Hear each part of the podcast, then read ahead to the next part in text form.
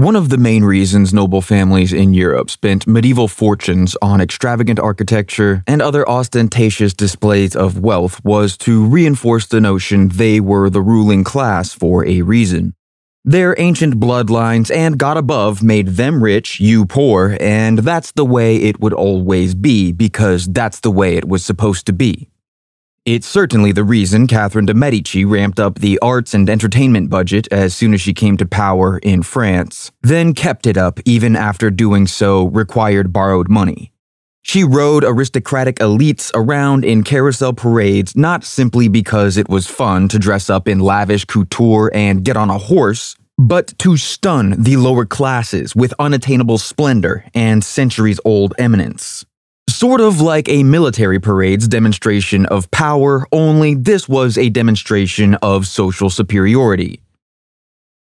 Throughout history, a primary purpose served by fashion has been to rank the classes with a form of visual identification nearly as blatant and immediate as the uniform decorations which rank military personnel.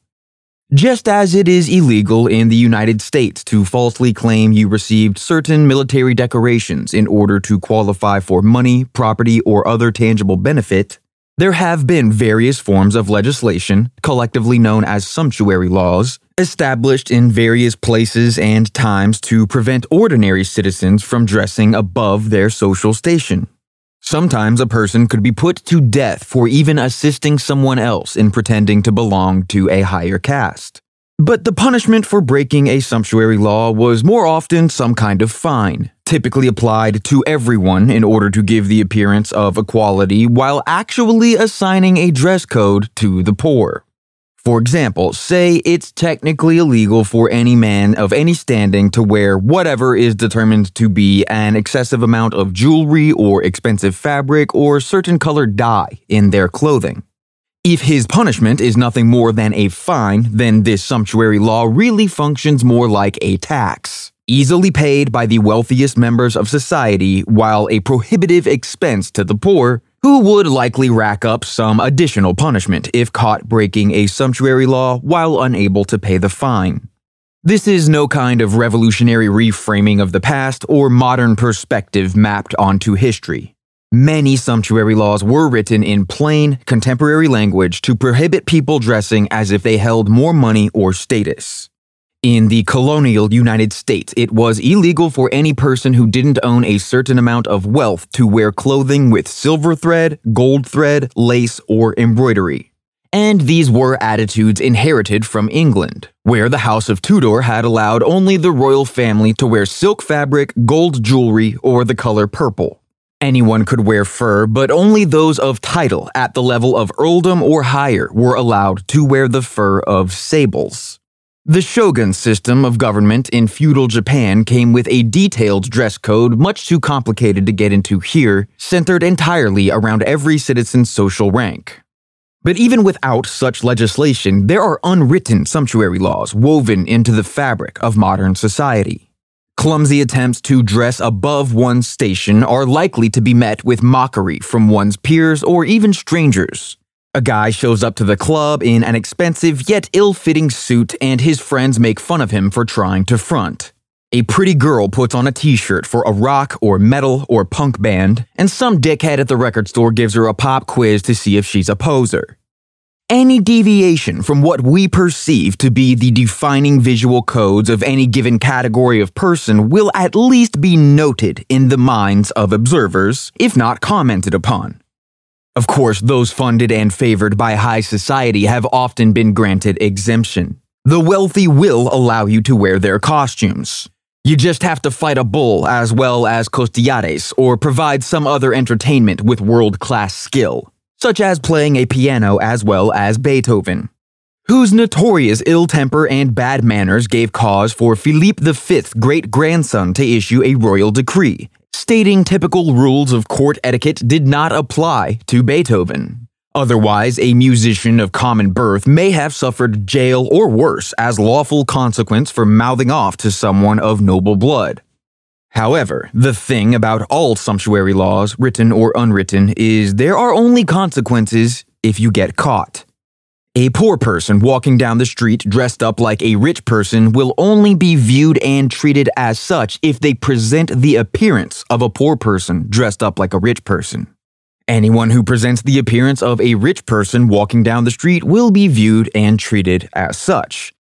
So let's say there were sumptuary laws in place throughout the United States in the 19th century, which there were, preventing citizens from dressing in drag. That's quote unquote men made up like quote unquote women, or vice versa. And let's say there were exemptions, which there were, allowing citizens to dress in drag so long as it was to attend a masquerade ball, as the ruling class had by this point done in drag for centuries to flaunt their above the law existence, easily paying fines or arranging exemptions to throw these balls. It is impossible to know what percentage of these elites actually identified as bi or gay or trans, just as it's impossible to know whether the documented prevalence of drag and homosexuality among working class men in remote logging towns and mining camps of the American West was a result of there being very few women around, or a product of gay men and trans women deliberately seeking out such overwhelmingly masculine environments on the outskirts of civilization. But, what do you think happens in the middle of the 19th century when previously underground LGBTQ communities begin taking advantage of masquerade ball exemptions to gather in large numbers in public places, dressed as whatever gender they feel? Congratulations to everyone who guessed a legal crackdown. Resurrecting outdated laws meant to deter bandits from dressing in disguise and establishing new laws to ban masquerades. Then selectively applying this legislation to target and harass lower class individuals for participating in behavior which continued largely unchecked in upper class communities. Again, this is all simply a matter of record. For instance, at the beginning of the 20th century in New York City, those with financial means purchased licenses from local government in order to throw masquerade balls, some including or explicitly themed around drag. The largest of these parties were attended by hundreds of people, and city cops were often hired to work security. Meanwhile, on the other side of town, police stopped folks who appeared to be violating whatever dress code they were assigned at birth and made them prove what was in their underwear. Then federal prohibition went into effect at the beginning of the 1920s. Customs and laws which had prevented men and women from integrating en masse in saloons were laughed off within the devil may care culture of illegal speakeasies and it suddenly became easier for any given individual to blend in with a crowd of drunk people, whether dressed as a man or a woman. And when mob outfits paid bribes for police to not bother bar patrons, they meant all of their patrons. If an LGBTQ person had a good time at a certain place, they were liable to return with friends.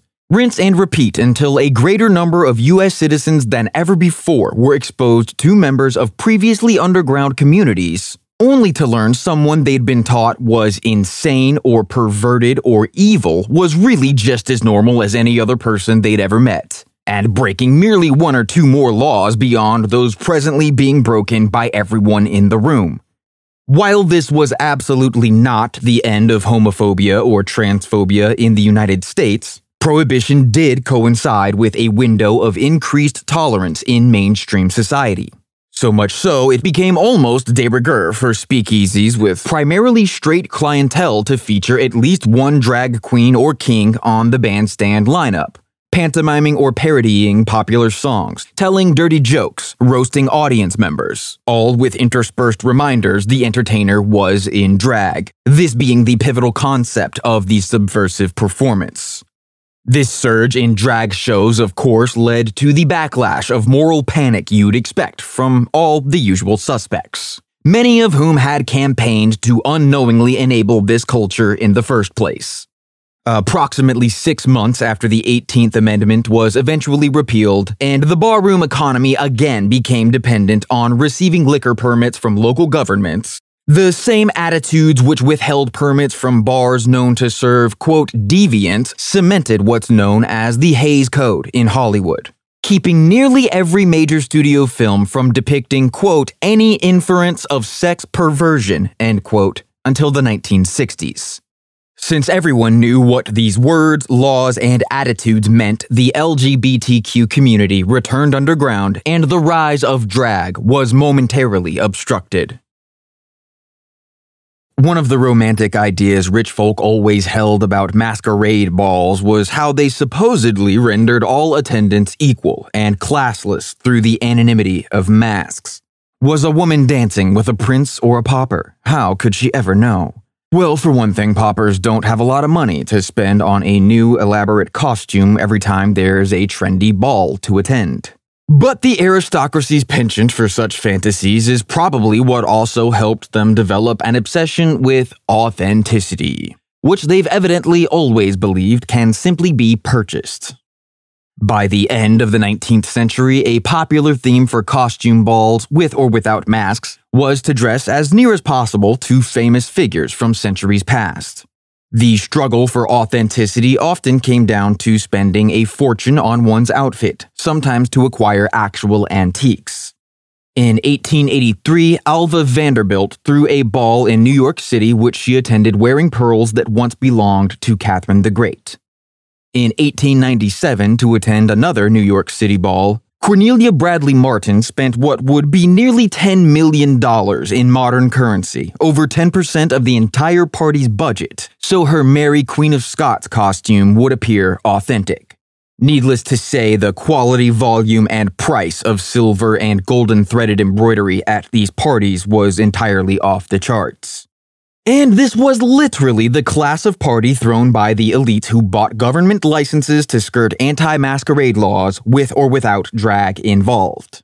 Many of the balls centered on drag were a few rungs lower on the social ladder, and most thrown by actual LGBTQ communities were held secretly without permits. But these were the aesthetic ideals handed down from on high to those who wished to participate in this ritual.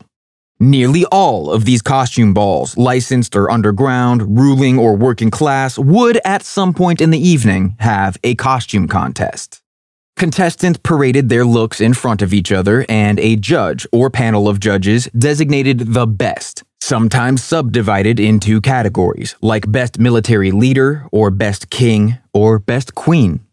Then, federal prohibition went into effect at the beginning of the 1920s. The illegal speakeasy culture, which saw a surge in drag shows on bandstands and emboldened more crossdressers to appear in public outside the context of masquerade balls, also coincided with a surge in drag balls. For all the same reasons, drag masquerades became more common in the mainstream, and even the underground balls became a little less clandestine. But there's a major difference between a drag show and a drag ball where the drag show drew ironic attention to the offstage identity subversively wearing an onstage persona. Contestants won the prize at authenticity obsessed costume balls because they were best at making their identity disappear inside a convincing embodiment of the category. When Prohibition ended and the LGBTQ community returned underground, it was with these aesthetic ideals, which were largely upheld for several decades as the format of competition for most secret drag balls centered on femme looks became influenced by beauty pageants like Miss America, contestants could expect to be judged on the way they walked and talked, the way they looked in a gown or swimsuit, and the way they did their hair and makeup. Even though secret balls were likely to be racially integrated to some degree, there were still blatant biases equating only pale skin with glamour and eminence, as the noble families of Europe had done for centuries and beauty pageants like Miss America continued to do.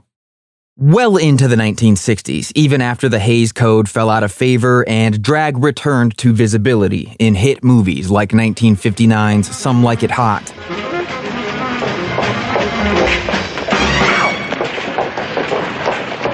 Matter now? How do they walk in these things, huh? How do they keep their balance? Must be the way the weight is distributed. Now, come on. It is so drafty. They must be catching cold all the time, huh? Will you quit stalling? We're gonna miss the train. I feel naked. I feel like everybody's staring at me. With those legs, are you crazy? Now, come on. Queens with dark skin tones had little hope of winning a ball unless they used powder and makeup to lighten their skin, which many did try to do. But the panel of judges was still likely to be all or mostly white and likely to crown a winner they could tell was authentically white. So the non white ballroom crowd eventually started throwing their own parties in order to be judged on the assignment, not the color of their skin. It's generally agreed that modern ballroom came into existence as a result of the race based discrimination Crystal LaBeija experienced in mainstream drag contests. The fact she, a black queen who lightened her skin with makeup, had to first win Miss Manhattan at a predominantly white drag ball in order to qualify for competition in the 1967 Miss All American Camp beauty pageant in New York City gave her all the information she needed to know exactly how robbed to feel when a panel of celebrity judges, including Andy Warhol and Terry Southern, dismissed her with fourth place. You know she didn't deserve it. All of them, the judges knew it too. But she was terrible. No, she and her didn't deserve it. explanation for why she wanted the money to put it in the bank. She's not getting any money because Sabrina is not going to pay her. They're good friends. It's only publicity and it's bad publicity for Harlow and all the rest because I'm And it's declared as one of the mo- uglier people of the world. She better get the hell back to Philadelphia because she's one of the worst. And where's Miss Sabrina? Crystal's reaction that night was captured on film and released in the 1968 documentary, The Queen. You can hear a man tell her she's showing her color by responding this way. She won't make money off of my name, darling. She can make it off of Harlow and all the rest of the fools that will flock to her, but not Crystal, darling. Anybody but her. You can take all the pictures you want of me, but I better not see them on the street because it's over. Um, get a picture with me and Harlow and see which is more beautiful, darling. The judges didn't have any taste. It was with you that the judges was with, darling. You were in it. It was all week, two weeks. Monique told me not to come. That's why Monique is not here in dress because she's one of the. Monique, darling. Friend of ours. Monique was not here as a friend of yours. She's a friend of mine, darling. Monique, would you tell her why you didn't come? Because she knew it's Victor Harlow. She said, Crystal, darling, don't go. Because you're not going to get it. And that's why all the true beauties oh didn't come. It's in bad taste and you're showing your colors and stuff. I am, I am doing it bad, but I got an, I have a right to show my color, darling. Five years after the infamous snub, one of Crystal's drag queen friends, Lottie, asked her to help start a new ball. And Crystal agreed under one condition it must be thrown in honor of herself. 1972's inaugural House of La LaBeija ball debuted and established the structure of ballroom which exists to this day. Thrown out of their homes by intolerant families, vulnerable to all manner of violent hate crimes, and discriminated against by a healthcare system which officially regarded their identities as a form of mental illness, a society hostile to their very existence has always forced LGBTQ people into tight knit groups when they're able to find one. Looking out for each other has always been a matter of survival, not to mention a source of acceptance and familial love. Those in a position to offer guidance, housing, and support often have, creating what are essentially orphanages for teenagers and young adults with nowhere else to go. But Crystal LaBeija was first to proclaim herself the mother of a formal house in ballroom. Within three years of founding the House of LaBeija in 1972, several other houses had formed House of Dupree, House of Dior, House of Corey, House of Wong. Now, Crystal chose the word house as a reference to the elite fashion houses of early 20th century Europe, like the House of Worth, House of Chanel, and House of Balenciaga, whose in house designers made elegant pieces of clothing for the world's wealthiest socialites and ballroom houses have traditionally created most of their own looks. After everyone else followed Crystal's lead, though, these houses began to function much more like the noble family houses of Europe. First, members typically adopted the name of the house as a surname. After Lottie co founded the House of LaBeija, she became known as Lottie LaBeija, and so on. Second, the primary focus of each house was to battle other houses for trophies and crowns, which quickly drove the intensity and quality of ballroom competition into unprecedented territory. By the end of the 1970s, there were maybe a dozen houses recognized in New York City ballroom, Omni, Ebony, Plenty, Pendavis, Chanel, Christian, etc., each taking turns hosting a monthly ball. This proliferation of houses coincided with an explosion in the variety of competition categories.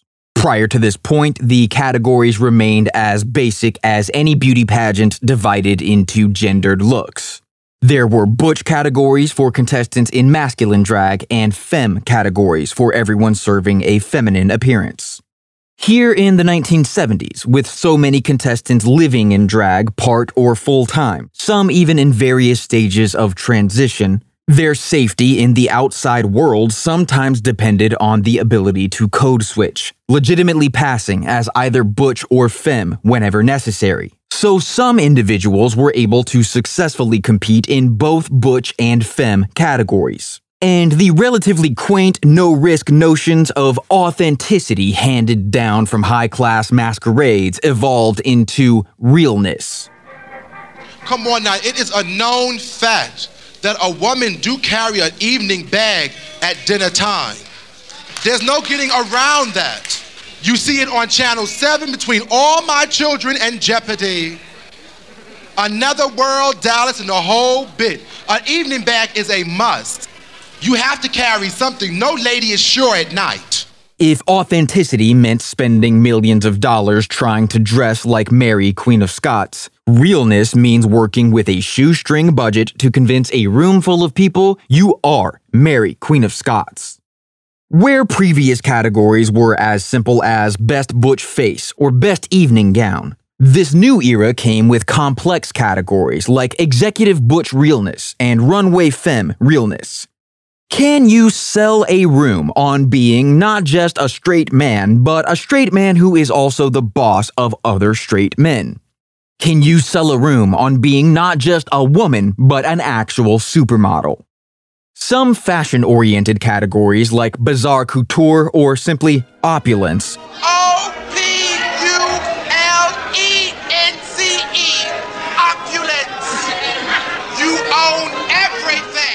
have been less focused on gendered variants of realness. But the same level of confidence necessary to win a realness category has always been an unspoken prerequisite for any category. And any tie in scoring began to be settled by contestants hitting a runway at the same time for head to head presentations. At some point in the 1980s, this combative display of aesthetic beauty evolved into what we now call voguing. As is standard in the histories of all truly oppressed peoples, the origins of Vogue are hazy. But runways in modern ballroom are set to the beat of club music, so voguing likely began as a form of dance battle similar to breakdance. The physical tropes of the form were a sort of fluid glitching through a series of briefly held static postures, almost as if a camera shutter was set to snap every so many beats, and the dancer's goal was to get into a new pose in time, freeze, then get into a new pose, and repeat, like the most efficient fashion photo shoot possible. In fact, one of the most common and plausible origin stories for Vogue puts the legendary Paris Dupree in a dance battle with a rival house member when she allegedly pulled out an issue of Vogue magazine, opened it to a random page, and held up the magazine while pulling the same pose as the model on that page. Then flipped to another random page to repeat the act again and again, proving she could effortlessly assimilate not one supermodel, but all supermodels. Most of the world found out about voguing through the Madonna song Vogue, What are you looking? A fairly straightforward ripoff of Malcolm McLaren's earlier Deep in Vogue, which featured vocals from ballroom legend Willie Ninja and name checked several houses of ballroom instead of listing a bunch of famous white people who had nothing to do with Vogue or ballroom, like the Madonna song. This has got to be a special tribute to the houses of New Newell. La Beja, an Xtravaganza, Saint Laurent, Omni, Ebony, Dupree.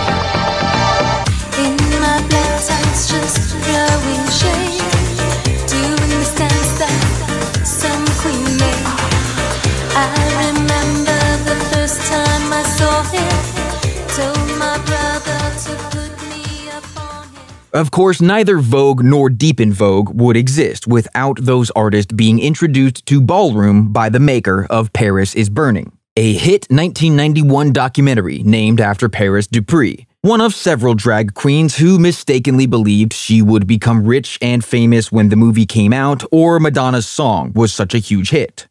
Several queens and the scene in general certainly did become more famous, but the money didn't follow, at least not for their generation.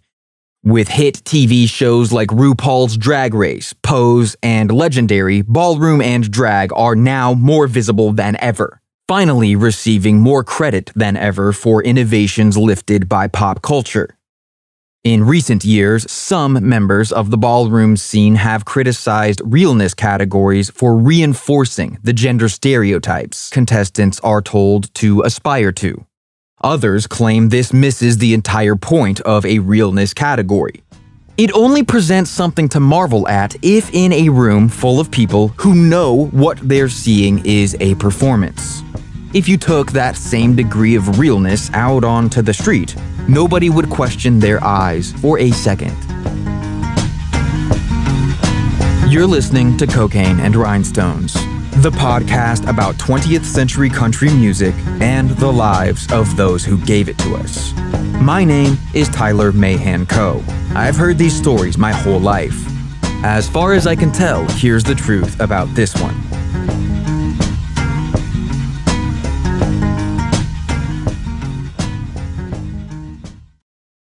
Billy Sherrill is one of the most controversial figures in the history of country music. Not because of his personal politics, familiar enough to those of you who've heard all the Tammy Wynette records in recent episodes, but because he was the most successful and imitated producer in Nashville for nearly 20 years, during which time he only did things the way he wanted. Using a small group of artists, writers, and musicians, it was nearly impossible for outsiders to join.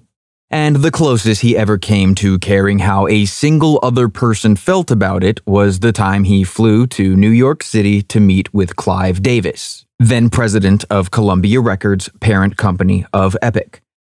Billy was aware other Columbia associated producers from all over the nation often complained they weren't allowed to cut songs they'd written or co written in order to pocket extra royalties, while Billy Sherrill down in Nashville put several of his own songs on all his artist albums and had writing credit on dozens of hit singles.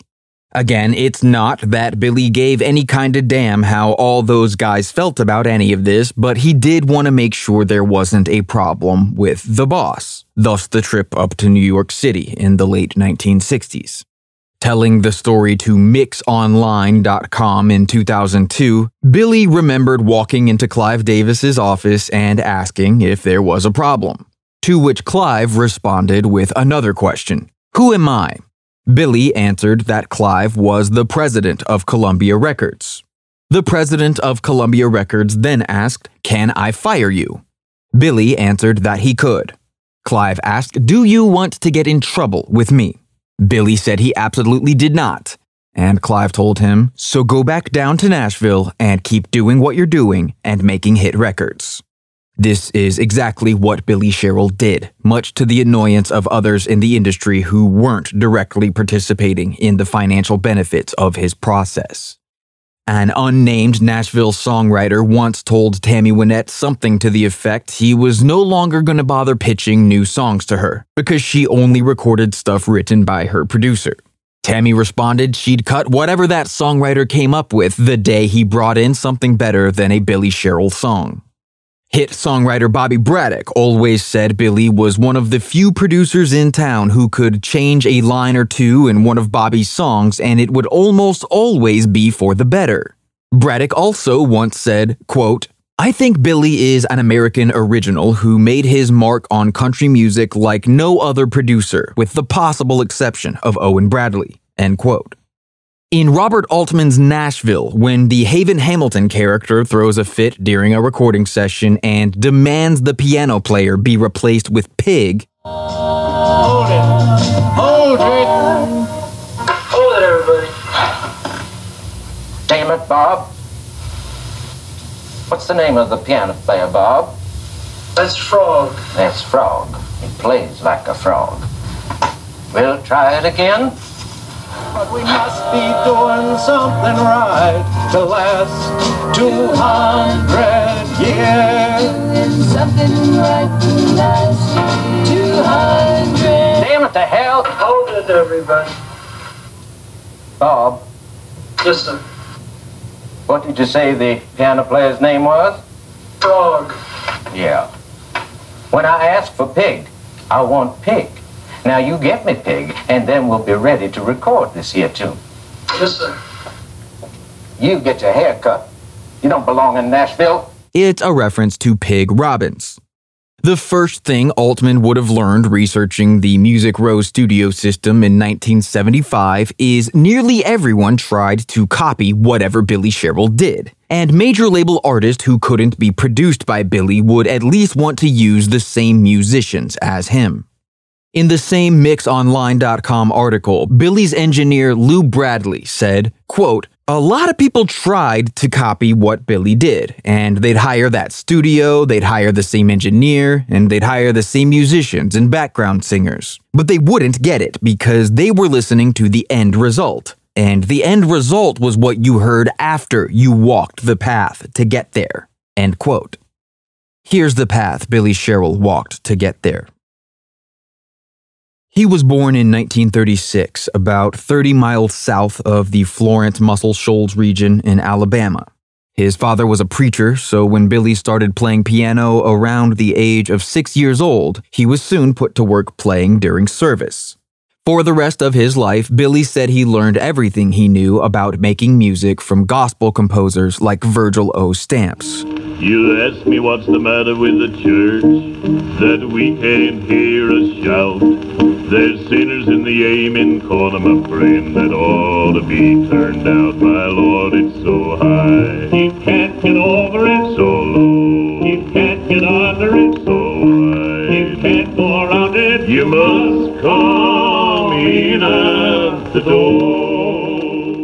However, he was given to making such sweeping statements, which were often tailored to whatever he thought would most intrigue the journalist on the other side of the interview.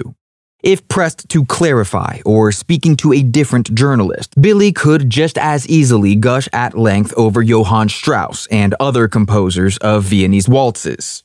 He enjoyed more popular forms of music as well, as evidenced by one of his favorite stories about the time he decided to play a hymnal arrangement of That's Where My Money Goes.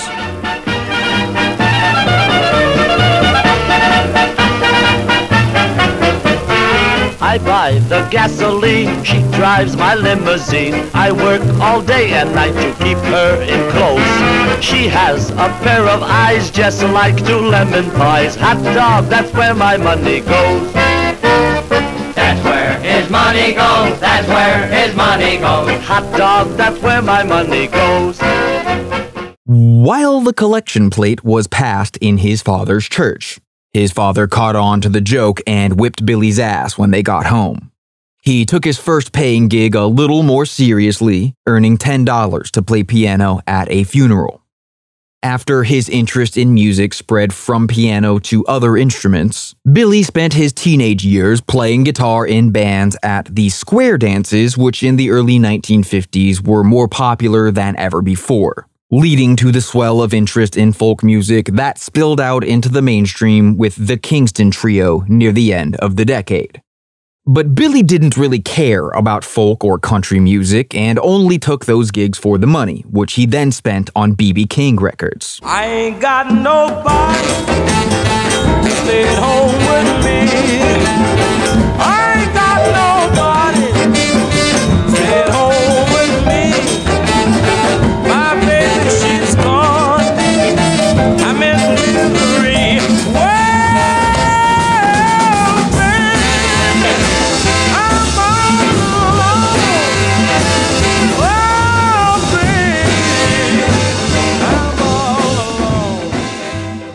By the time he moved into his own apartment around the age of 18, he'd learned to play saxophone and assembled various R&B bands on the side while continuing to earn 30 to 40 dollars a week from the square dances. This is when he met Rick Hall. Not in one of the various R&B bands as is often incorrectly reported, but as members of Carmol Taylor and his country pals, formed to play square dances in approximately 1954 when Carmol and Billy were still teenagers and Rick Hall was in his early 20s. Rick had just returned to Alabama from serving in the Army during the Korean War, and he sincerely loved country music. But this was just another paying gig for Billy until 1955, the year he was one of very few people to hear the George Jones single Seasons of My Heart on the radio before its flip side became a massive hit. Even after becoming a country convert, Billy persisted in trying to break with an R&B band and recruited Rick Hall to his side mission. Rick said Billy never partied like the other guys in any of the bands they were in, and in fact, Billy was so conservative and shy, it made Rick consciously try to not even use swear words around him. He said Billy was more than a loner, he was straight up isolated from the world, and the condition only grew more severe after Billy's mother died in 1955, then again when his father followed in 57. Since Rick's young wife had died in a car accident in 1955 and his father died in a tractor accident only two months later, he was the only person who Billy knew could relate to the pain.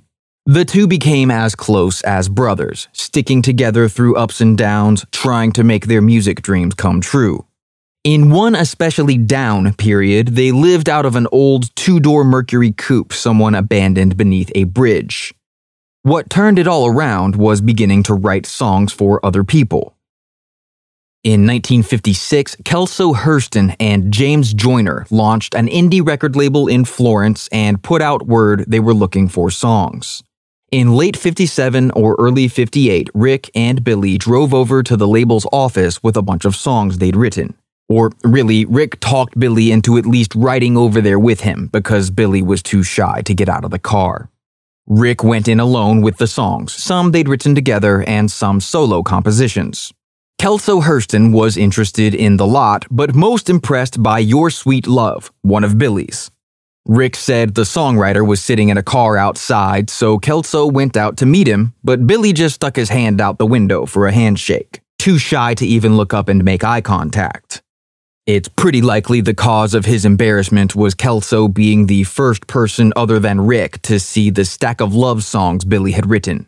In 2010, when Barry Mazor asked a 73 year old Billy Sherrill what he hoped his legacy would be, Billy's eyes teared up as he said, quote, Let's see, somewhere there might be a boy and a girl, and he's too shy to tell her that he loves her, and she's too shy to tell him. So I tell them. All they have to do is play my record. That's it. End quote. Kelso Herston had a deal worked out with Tree Music's Buddy Killen to forward along his best writers and split publishing on whatever got used. So, a couple months after meeting Rick and Billy, a guy named Bobby Denton cut the Hall Sherrill composition, Sweet and Innocent. Lots of loves are gracious, and lots of girls are true, but they can't give the kind of love I get from loving you. Sweet and innocent is your love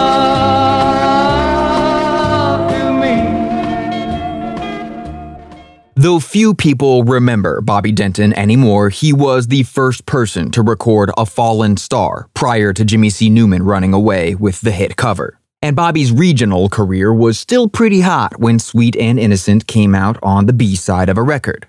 Two months later, Chet Atkins put it on the B side of one of Roy Orbison's two failed singles at RCA. Sweet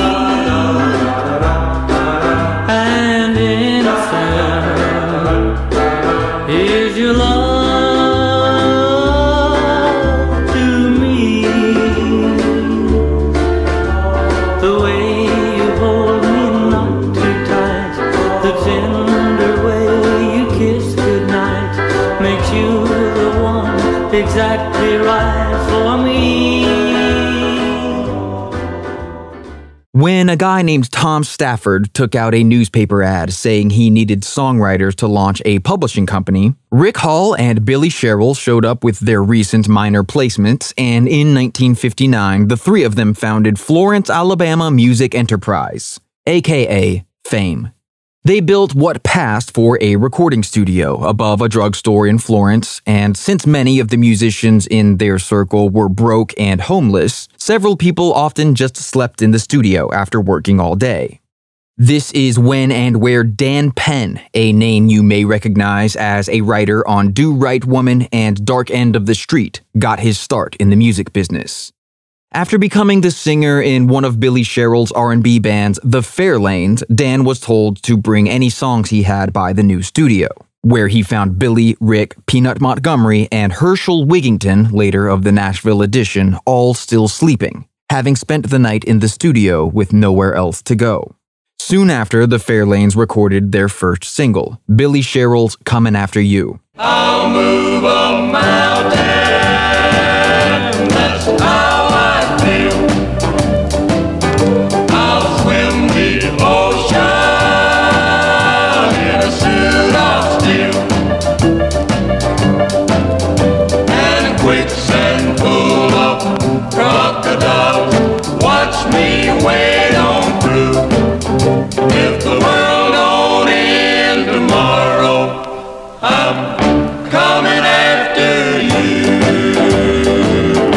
It wasn't any kind of hit, and by the time it came out, Billy had his sights set on the Nashville music industry, thanks to Owen Bradley cutting Your Sweet Love with Bob Beckham.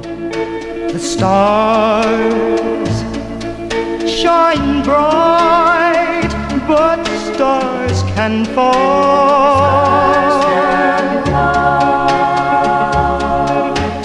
Love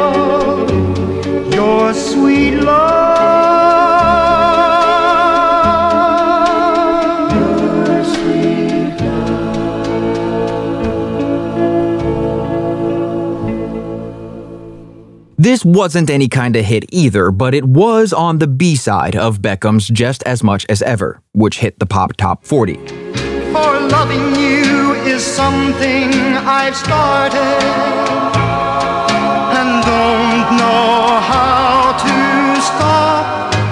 Just as much as ever, I'm hoping that you'll be mine again, darling, cause I'll never be satisfied till then.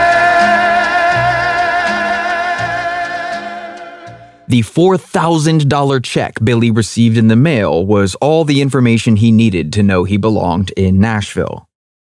With two other Muscle Shoals guys, he created a studio out of a gigantic room on the third floor of the old 7th Avenue Masonic Lodge building, where the Tree, Surefire, and Sam Phillips publishing companies all had offices. Decades later, Billy would say his first Nashville studio, called Sonico, was only fit to record demos, but this was just him downplaying his past. Two Billboard articles from June 1960 announced Sonico's opening as, quote, the fourth major studio in Nashville, and it was also the biggest, the live room being larger than those at the Quonset Hut, RCA, and Starday.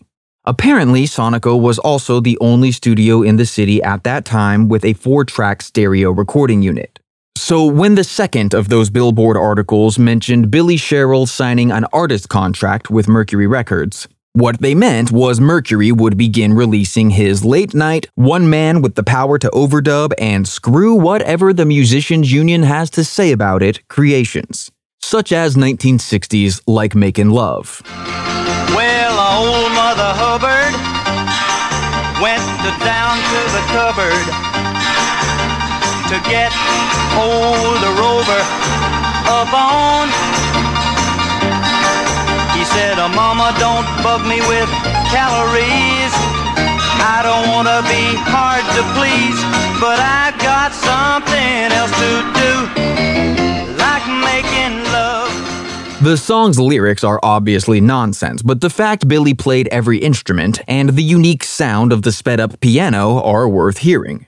Not being a drummer, one of the ways he faked percussion was by taking a silent section of some album or acetate and scratching logarithmic grooves of varying depth into the surface. He'd then play it on a turntable and record the needle popping in rhythm over those scratches, essentially creating an analog click track, which he then treated with radical EQ and reverb until it sounded like a trap kit when looped. There was woman She had children, children all over the place. She didn't clean and she didn't sweep. All her kids had to earn their keep. She had something else to do, like making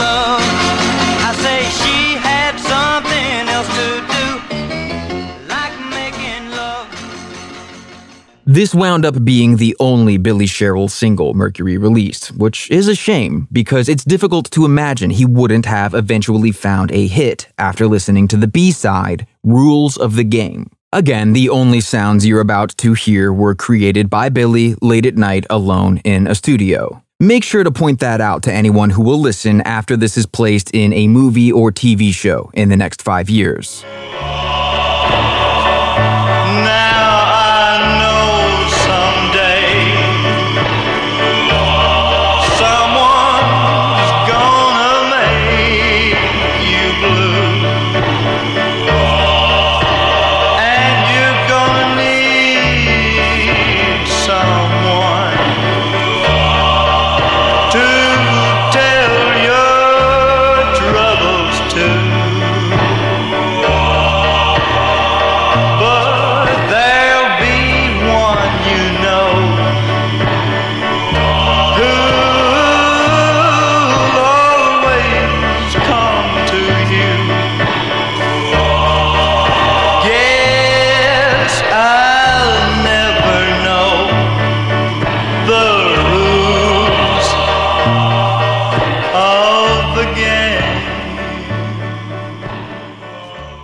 Sonico was only open for a few months when Billy realized they weren't getting enough business to afford the rent in Nashville. Since Kelso Herston had by this point come up from Florence to work in the same building at Sam Phillips Publishing Company, Billy asked if Sun Records maybe wanted to own a studio in Nashville. Turns out they did. Sam Phillips bought Sonico, renamed it Phillips International, and put Billy on staff at $100 a week engineering sessions for artists on Sun. Billy's move to Nashville was not the cause or result of ending his relationship with Rick Hall or the Fairlanes. They put out a couple more singles and he'd drive to Alabama or they'd pick him up on the way to Kentucky for gigs, but nothing big ever came together for them. In the end, Billy said he quit the band and sold his shares in fame because he grew tired of how overbearing Rick had become in the studio. He would certainly not be the last person to make this complaint. Rick's aggressive attempts to dominate recording sessions and leave his own mark on the work can perhaps be partially explained by the many comments he went on to give several reporters about how much he disliked the reputation he was getting for being the guy who rode Billy Sherrill's coattails to success. Rick would, of course, eventually leave his mark on an enormous swath of American music, but this is where he leaves today's story. Without the Fairlanes taking him out of town every so often, Billy's focus turned to learning everything he could in recording sessions during the day, then teaching himself how to use the studio as an instrument at night. In 1960, Tommy Roe released the song Sheila as a single. Sweet little Sheila, you'll know her if you see her. Ponytail. Her cheeks are rosy, she looks a little nosy, man, this little girl is fine. Never knew a girl like the little Sheila. Her name drives me insane. Sweet little girl, that's my little Sheila, man, And pretty much nobody cared, except the producer, Felton Jarvis, who didn't understand why nobody responded to what he knew was a hit record. So in 1962, he brought the tape to Billy Sherrill, and Billy overdubbed a tom across the entire song.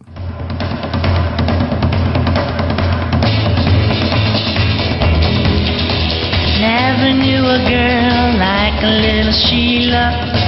Her name drives me insane. Little girl, that's my little Sheila. Man, this little girl is fine. Which was evidently the only difference between a bomb in 1960 and a pop number one in 1962. In 1963, ABC Records released the second and final of Billy Sherrill's one man studio jobs to see the light of day. The single Tipsy brings back the sped up woodpecker piano, and he's definitely hitting a real cymbal on top of the fake drum kit trickery.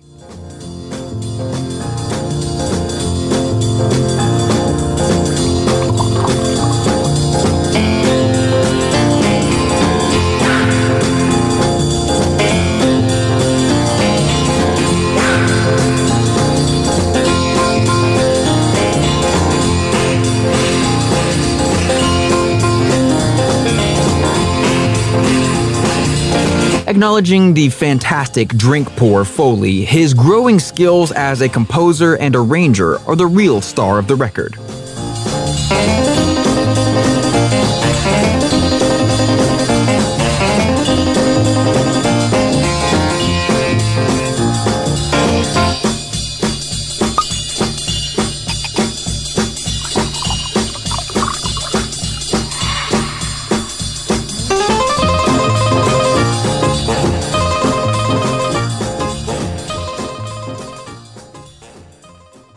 And for everyone still trying to see through Billy's fake drums, they are most identifiable on the B side, Drag Race.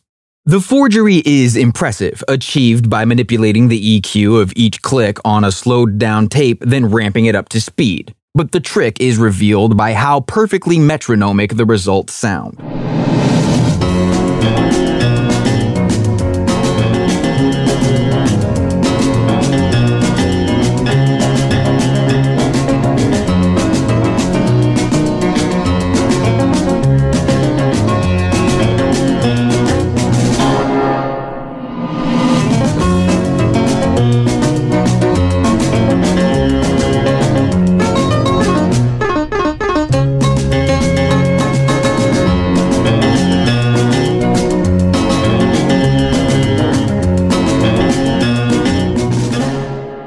Year this record came out, Jerry Kennedy left his job as Shelby Singleton's sidekick at Mercury because Columbia Records needed someone to open the Nashville office for their epic imprint. But Mercury soon offered more money for Jerry to come back, and he did, leaving Columbia with a recommendation to hire Billy Sherrill as his replacement. At this time, the hotshot producer at Epic was Bob Morgan, the guy who took Bobby Vinton from being a recording artist nobody cared about to having number one records on the pop charts. Roses are red, my love. Violets are blue. Sugar is sweet, my love, but not as sweet as you. I went far away, and you found someone new. I read your letter, dear, and I wrote back to you. Roses are red, my love. So Bob Morgan is who Jerry Kennedy told to hire Billy Sherrill. Bob tried several times to interview Billy for the position, but each time they set the dinner meeting in Printer's Alley, they both wound up just getting drunk and hanging out. When it came down to the wire and Bob had to make a decision, he figured, what the hell? The guy Columbia hired before said Billy was the guy, and Bob also had a great time with him, so in 1964, Billy became the guy. When Epic officially offered the chance to become a full time producer, he went to Sam Phillips and made sure it was okay to leave for the job. Sam gave his blessing and spent the rest of his life praising Billy Sherrill's innovations and extravagance, calling him one of the best things to happen to the music industry. But it did take a while before Billy did anything that would inspire journalists to go ask Sam Phillips for quotes about him. His first couple years at Epic, he was paid a little less than $200 a week to produce artists none of the label's other producers wanted to risk being associated with in case they got dropped from their deals. He later summed up this era of his career by saying, quote, I was low man on the totem pole. They sent artists down to my office that no one else could do anything with. They didn't want to drop them, so they figured give the new guy a shot. In terms of production, I was stealing from everyone Chet, Owen, Phil Spector. If you asked me who was the greatest producer around, I would say there was Owen Bradley and then there was everyone else. He cut stuff 50 years ago that sounds like it was recorded yesterday. End quote. A couple years before hiring him, Columbia purchased the 804 16th Avenue compound. So Billy's epic sessions were in Owen Bradley's studios from the beginning and his production style quickly veered toward the work of the man who built those rooms. As for the artist no one else could do anything with, most were country and R&B acts. Charlie Walker had about a decade of records and only a handful of country hits behind him when he was given to Billy.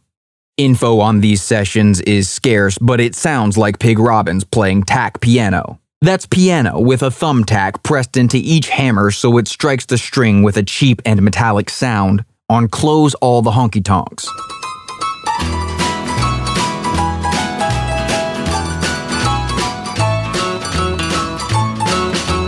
She's in some honky tonk tonight, I know.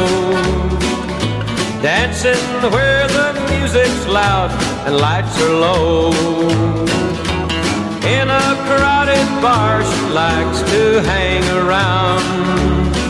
And as long as there's a honky tonk, she'll never settle down. Close all the honky tonks, lock all the doors. Don't let the one I love go there. This first single only made it halfway up the top 40 country records, but Charlie's third single with Billy, the Carmol Taylor song Wild as a Wildcat, hit the top 10. I don't know what I'll do with you, I just can't tame you down. Every night we're in and out of every bar in town. Dancing, drinking on the prowl, this ain't the life for me. Before I finish one small drink, you've had two or three. You're just as wild as a wildcat, and you've got your claws in me. Scratching at my poor old heart and slowly killing me. Another country act handed to Billy in 64, which he kept producing until the end of the decade, was Bluegrass Brothers Jim and Jesse. It took a few years to hit on the biggest record they ever had, a kinda truckin' song called Diesel on My Tail. He closed the gap between us, pushed the pedal on the floor. He's making 90 in that big old diesel truck. I can hear the names he's calling me above the engine's roar, and the words won't be found in Webster's book. There's a diesel on my tail making 90 miles an hour. My reflection in my mirror is mighty pale. Calling, I can almost smell the.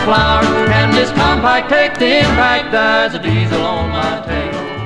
Lois Johnson's records never broke until the mid 1970s, long after leaving Epic, but 1965's The Whole World is Turning Just for Us is a clear example of how quickly Billy Sherrill was learning to mimic Owen Bradley by working with A team players. Listen to the way the dobro, piano, and pedal steel keep handing off the melody to each other beneath the lead vocal.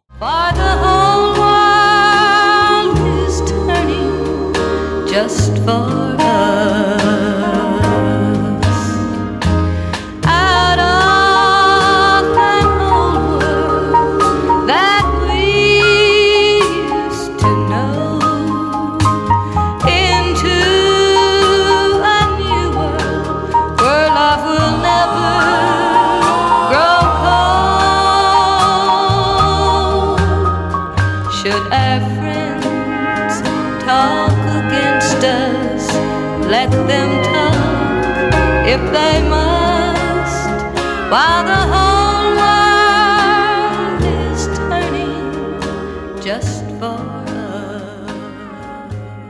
Columbia slapped their OK subsidiary label on some of the R&B records Billy produced in this period, like Ted Taylor's biggest hit, Stay Away From My Baby. Now I'll be your buddy. I'll be your best friend. Well, I'll stick by you through thick and thin. But there's one thing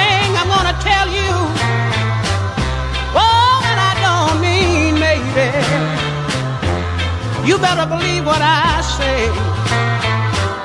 Stay away from my baby. Surprisingly, though, quite a few of the soul singers Billy worked with were released on Epic proper. Aubrey Wilson may have never had a hit, but Billy put a great arrangement behind him on Love Will Be Right There. Love will be right there, and you'll never have a care.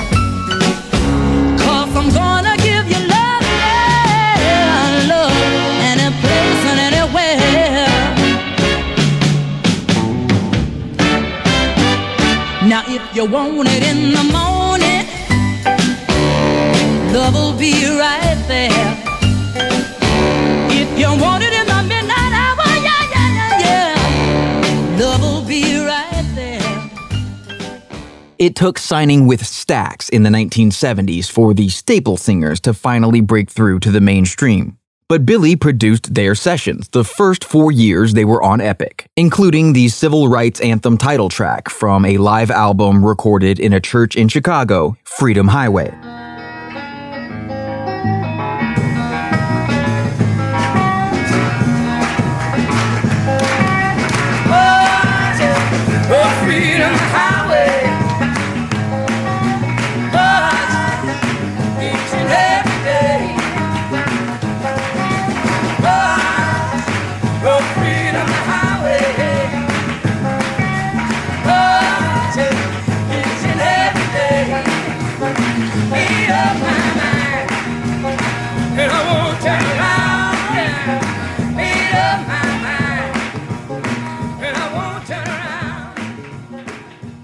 The B side of the single was a phenomenal rendition of Hank Williams' Luke the Drifter piece, The Funeral. The Lord didn't give you that baby by a hundred thousand miles. He just thought you needed a little sunshine and he lent it for a while. And he let you keep and love him until your hearts were bigger grown. These silver tears that you're shedding now are just interest on the loan. Just think, my poor dear mourners creeping long life's way. What a blessed picnic this here baby had today. Your good fathers and good mothers crowd the little fella around. In the angel's tender garden of the big plantation ground. His eyes brightly shined at the pretty things he viewed. But a tear came and he whispered, I want my mama and my daddy too. But then the angel's chief musician taught that little boy a song that says if only they be faithful, they'll soon be called. So my poor dejected mourners, let your hearts with heaven rest. And don't go criticizing the one what knows the best. Other artists no one else could do anything with included some pop acts like Cliff Richard of The Shadows, a superstar pretty much everywhere in the world except the United States.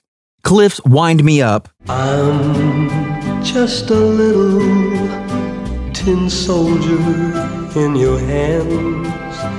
I'm good for nothing but to obey your commands.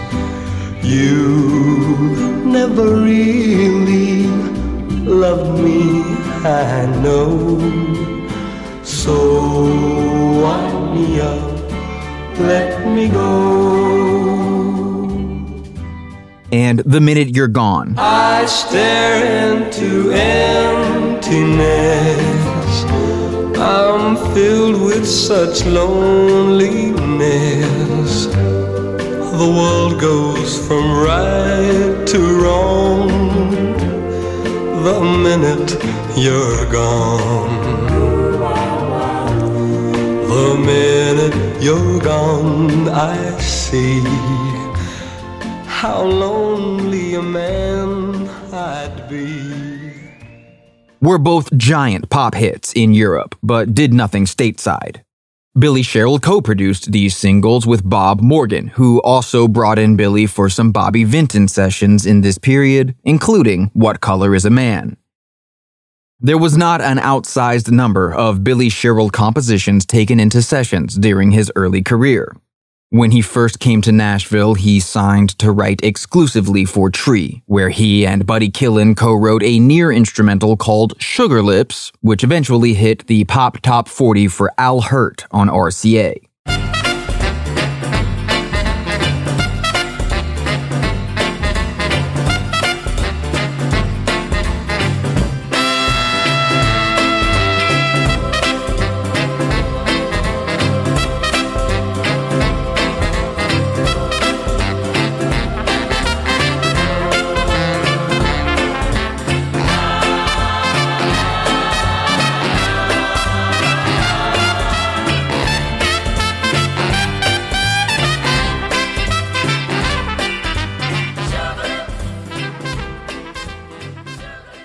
By the time his contract with Tree expired, Billy was in a position to not have to sign an exclusive deal with any publishing company, so he didn't.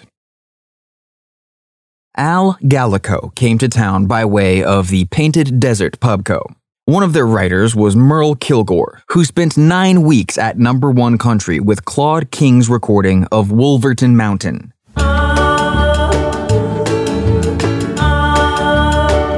They say don't go on Wolverton Mountain if you're looking for a wife.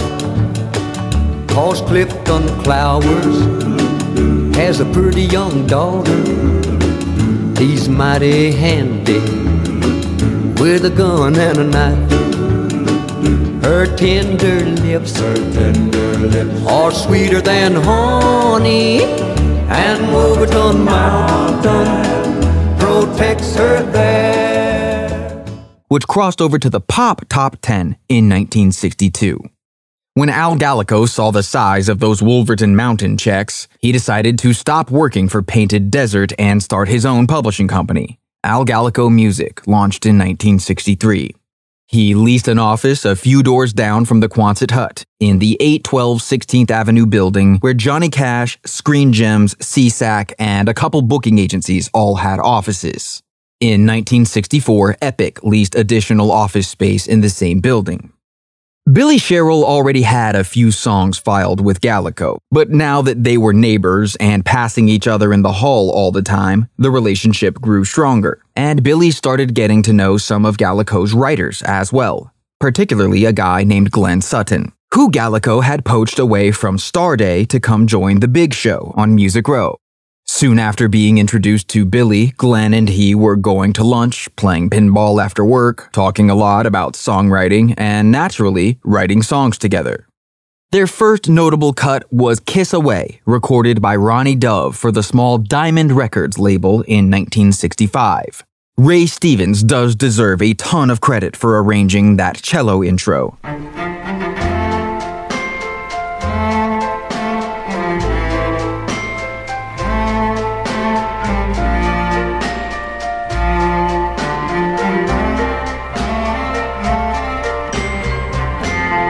But everything after was baked into the composition by Glenn and Billy, especially and obviously the Straussian crescendo leading into the refrain. A dynamic device Billy returned to a few years later on Stand By Your Man.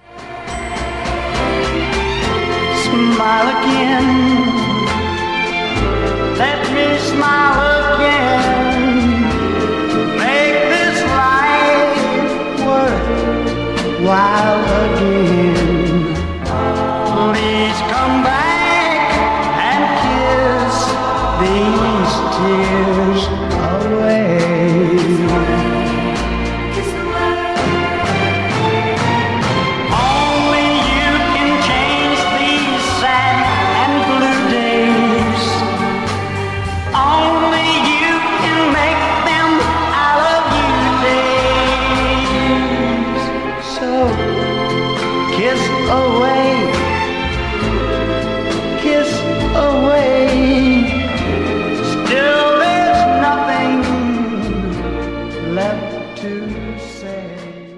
Kiss Away made it about halfway up the Pop Top 40, as did their next notable cut, but this one's a little more impressive because it also happens to be a country song.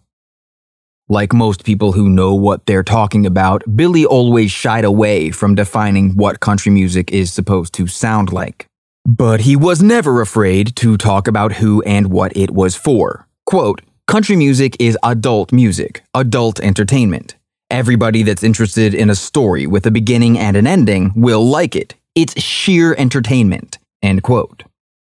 Billy may have learned to appreciate listening to country songs from hearing George Jones and how to produce country songs from working with the A Team, but he learned everything he knew about writing country songs from Glenn Sutton.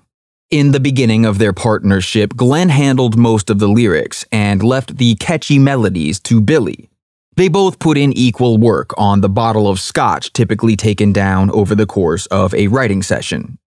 When Al Gallico heard Glenn and Billy were writing songs together, he asked if they'd mind him sitting in on the process sometime. They already had plans to write something for Billy's next Charlie Walker session, so they told Gallico he could watch. After coming up with a plot and quickly writing the verses, they found themselves staring at the blank space where a chorus should be. The pressure of Gallico being there made it worse, and pretty soon they were good and stuck. Now, Billy quit going to church quite a while before this because he couldn't find one that taught a literal enough interpretation of the Bible to suit his beliefs. But he never stopped loving gospel music and always kept books of hymns on hand. This night he reached for an old hymnal and began thumbing through the pages for ideas, finally landing on a late 1800s song inspired by Acts 26, in which Paul speaks of his conversion on the road to Damascus and almost persuaded Agrippa to become a Christian. Philip Bliss had heard a sermon on this story and was inspired to write the hymn Almost Persuaded about how almost being saved is to remain damned. Some of you have heard the Louvin Brothers cut. almost persuaded. Harvest is past. Almost persuaded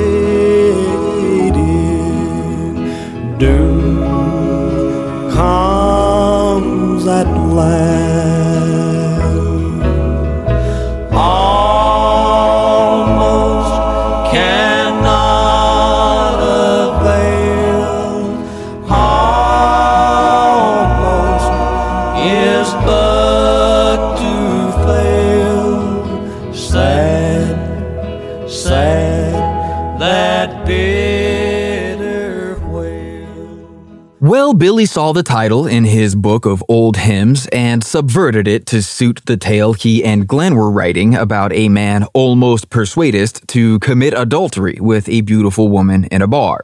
He took a little bit of the hymn's chorus too, but changed the melody enough to maybe prevent his father rolling over in the grave. Charlie Walker's bad luck had him out on tour, and the session this song was written for too many days away for Billy to wait. Since he had a David Houston session the next day, they cut it there, within hours of the song being written. Last night, all alone in a barroom, met a girl with a drink in her hand. She had ruby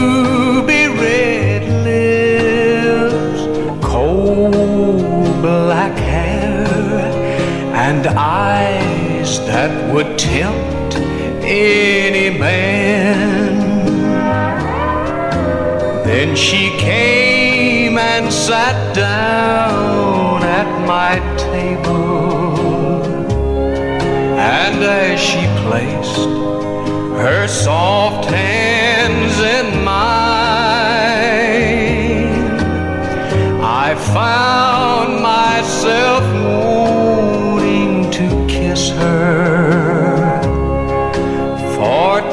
expectation was flowing like wine, and I was almost persuaded. This was not David Houston's first hit record. However, it's difficult to gauge how much of David's success was real, what with Tillman Frank's admitted fondness for payola tactics to boost chart rankings. Tillman was a sort of Pappy Daly figure in the Shreveport country music scene. He didn't own a record label, but becoming Johnny Horton's manager in the mid 1950s and helping him become a star gave Tillman a certain amount of clout, which he then used to help launch the careers of other artists like Jerry Kennedy and David Houston. Houston was just a teenager when he first came to Tillman for guitar lessons in the early 1950s, and Tillman began letting the kids sing on his Saturday morning radio show. Fast forward to 1963, Houston's been signed and dropped by the various labels who released his early flops. But now Tillman has a master tape of David singing a song called Mountain of Love. They both know it's a hit, they just need a label to sign David and put out the record. Tillman goes up to Nashville, where RCA and Decca both say they like the song, but neither is gonna drop everything else to release it at once like Tillman is asking. He talks to Jerry Kennedy at Epic, but Jerry's about to head back to Mercury, so it's not a great time to make quick moves at either label. Then Tillman talks to Al Gallico, who says he can get the record pressed on Epic immediately as long as they file the song with him as publisher, which Tillman agrees to arrange. The record comes out and becomes David Houston's first hit. Listening to it, though, one has to wonder if Tillman's urgent need to get the song released quickly was due to some arrangement he'd made to secure a high chart placement for David Houston's next record, no matter what was on it. As long as it was released by the time a certain issue of a certain industry trade was sent to press. Because the song and performance are solid, but the recording sounds cheaper than anything ever cut for Starday in Jack Starnes' living room. Got a mountain of love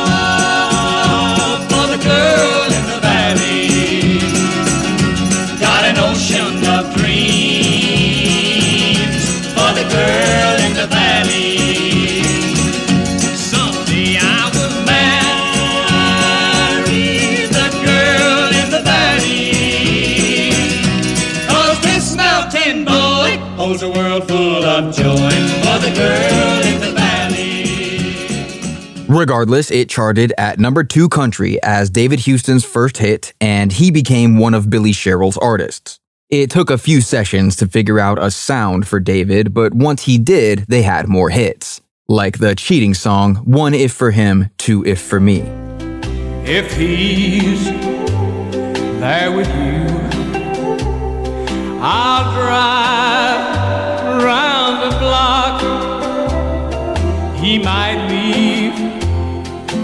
before I get back. Have a light in your window so I can see one if for him,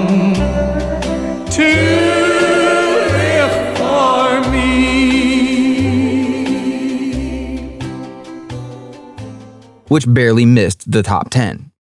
Its frustrating cowpoke was never released as a single because it's one of the greatest vocal performances in country music. And Billy's production, particularly the layered vocal tracks, explains why Marty Robbins later became obsessed with getting Billy as his producer in the 70s.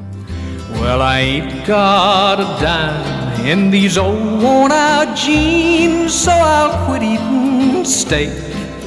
Go back to beans.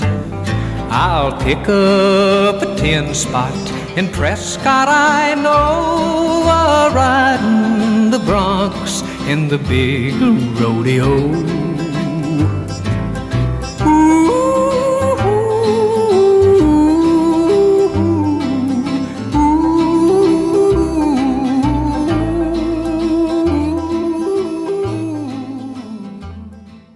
When Epic released Almost Persuaded three days after the song was written, they put it on the B side of an entirely forgettable single called We Got Love. We got love, and that's all that matters. And it gets a little stronger day by day.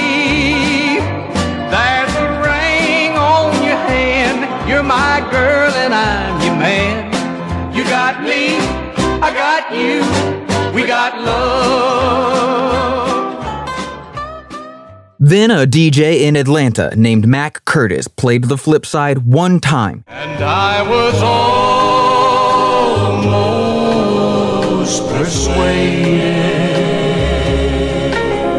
to strip myself of my pride.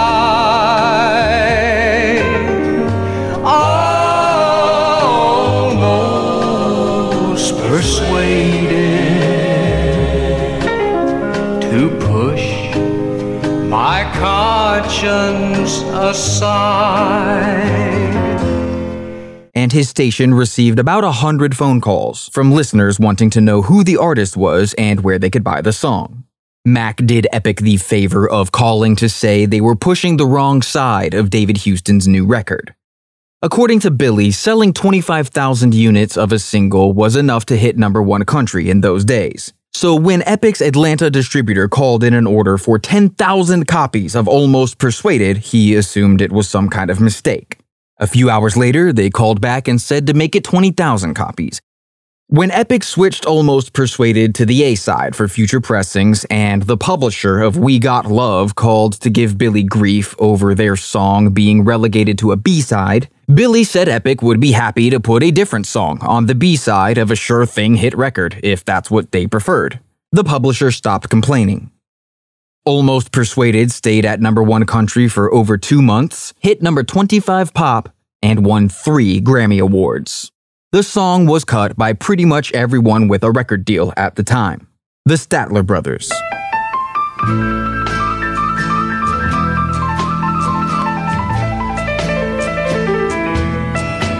Last night, all alone in a bar room, met a girl with a drink in her hand. Louis Armstrong. She had ruby red lips, gold black hair, and eyes that would tempt any man. Jim Nabors. Then she came and sat down at my table. And as she placed her soft hand in mine, Conway Twitty. I found myself wanting to kiss her. For temptation was flowing like wine. Patti Page. And I was almost persuaded myself of my pride. Almost persuaded. George Jones. Then we danced, and she whispered, I need you. Take me away from here and be my man. Etta James.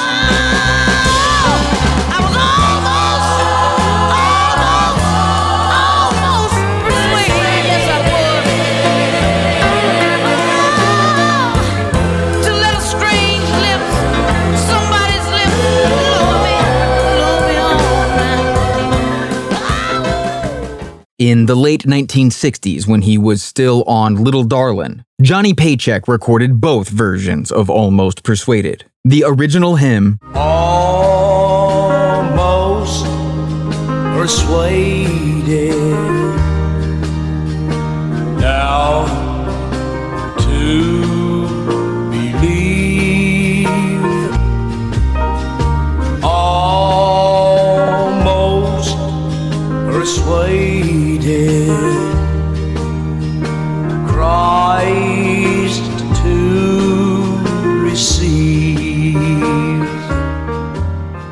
And the country appropriation of the title. Then I looked into her eyes and I saw it.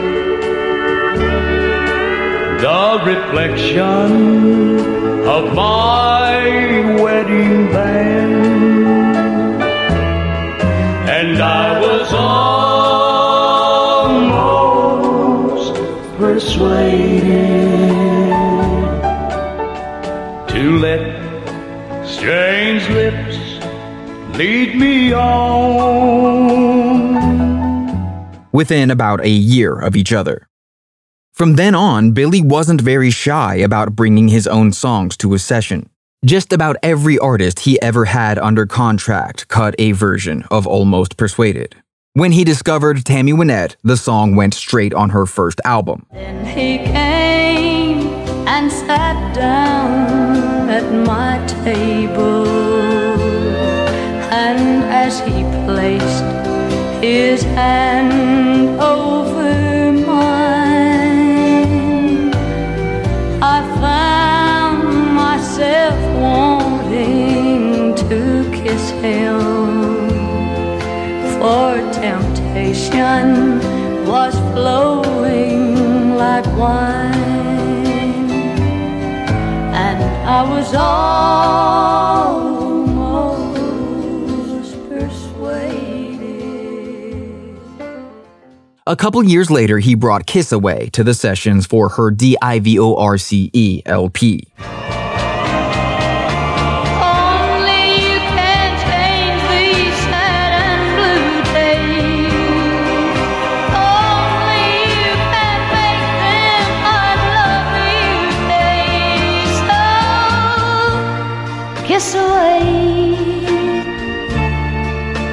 Away. Still, there's nothing left to say. Please come back and kiss these tears away.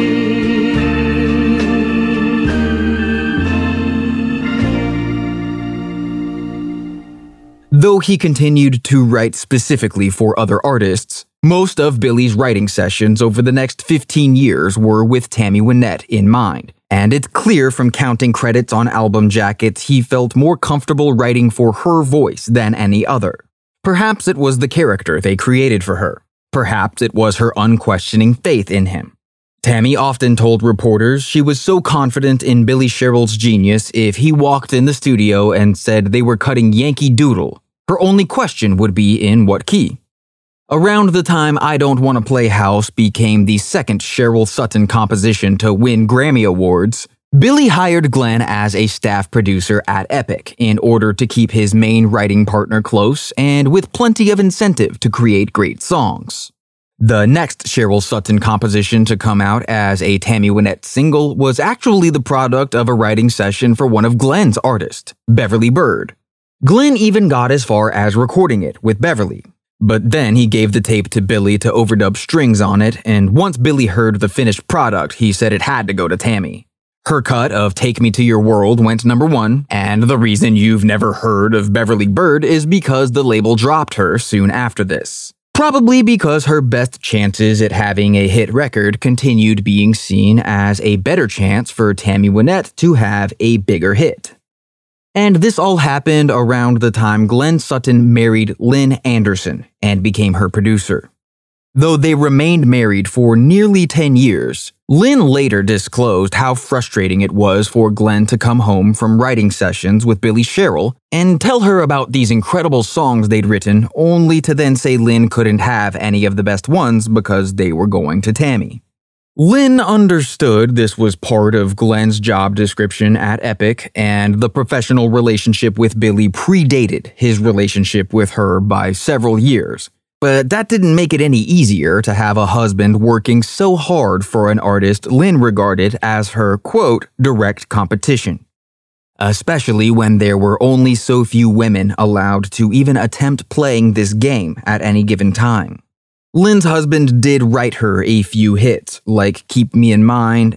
when you think that life is just passing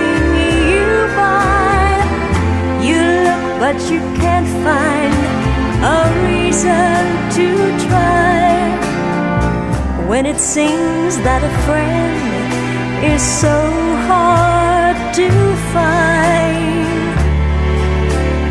Keep me. in mind in. And You're My Man. I'm at the end of the rainbow and the gold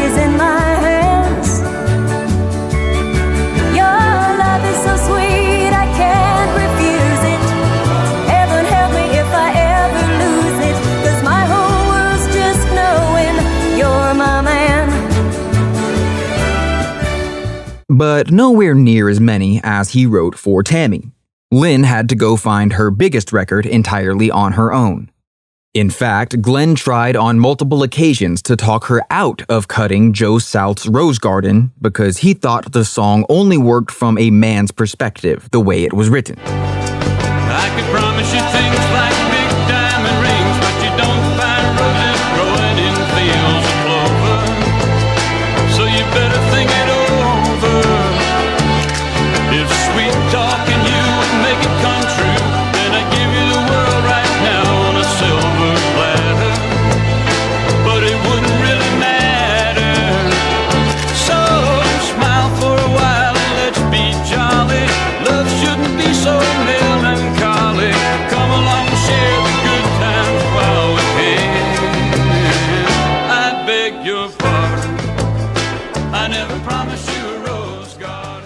But Lynn kept bringing it into the studio, and one day they had 20 minutes left at the tail end of a session, so Glenn finally let her record it. When Billy Sherrill said he had a string section booked for a couple of Tammy's songs and asked if anyone else needed strings while they were there, Glenn gave him Rose Garden. Cam Mullins threw together an arrangement, and everyone agreed it was good enough for album filler. But Clive Davis happened to be in town and happened to drop by the studio at the moment they were listening back to the tape. When he heard it, Clive told them to cancel whatever plans they had for Lynn Anderson's next single because they were listening to it right now.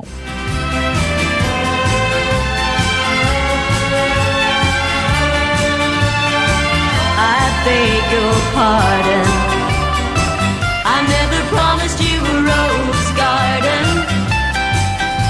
Could sing you a tune and promise you the moon, but if that's what it takes to hold you, I'd just as soon let you go. But there's one thing I want you to know. You better look before you leap. Still waters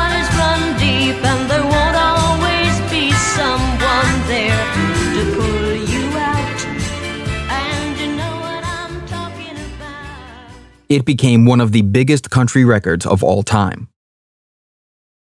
Billy Sherrill did sign other women after hitting with Tammy, but rarely to such great success. One night in the late 60s, he was hanging around Printer's Alley and caught a set from the Mandrell sisters. So Billy asked if they ever thought about making a record. When Barbara Mandrell came to see him at his office the next day, he gave her a record deal and became her producer for the next five years. He wrote and produced her first country top 40, Playing Around with Love. Not too long ago, you said to me, I believe it's time you set me free. Cause I found a woman who knows how to love me right. And she don't mind if I lay out all night. And you said, Hallelujah. This woman sure gets to you. I finally found peace of mind. Singing Hallelujah. You don't know what good it'll do you. Playing around with love, I'll do it every time. All of her singles produced by Billy were minor hits, and some even made it into the top 10, like 1973's The Midnight Oil. That call was from the office, and I guess I'll have to again. And hun, you know how much the boss depends on me to lend a helping hand. I watch him in the mirror as I lie and tell him I don't know how late I'll be. While I'm putting on my makeup. I'm putting on the one that really loves me. Billy wanted a mandolin on the track, but his regular mandolin guy was out on tour, so he turned to an old trick. Went in the studio late at night himself to overdub tack piano onto a slowed down tape, then brought it up to playback speed, raising the pitch somewhere near the register of a mandolin.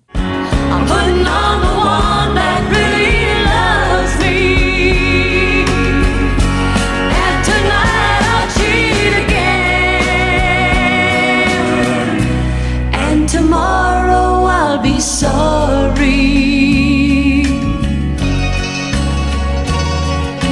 And I'll feel kinda dirty, cause I'll have the midnight all over me.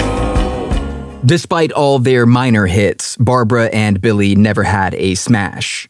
Same thing with Jody Miller. Not having much to show for the couple minor records she charted at Capitol in the 1960s, Jody got in touch with Billy. He was already a fan and signed her to Epic, producing her sessions for the next six years. He didn't think her voice was all that country, but decided to treat this as an asset rather than a hindrance by placing country arrangements behind old pop hits. Her versions of Baby I'm Yours, Baby, I'm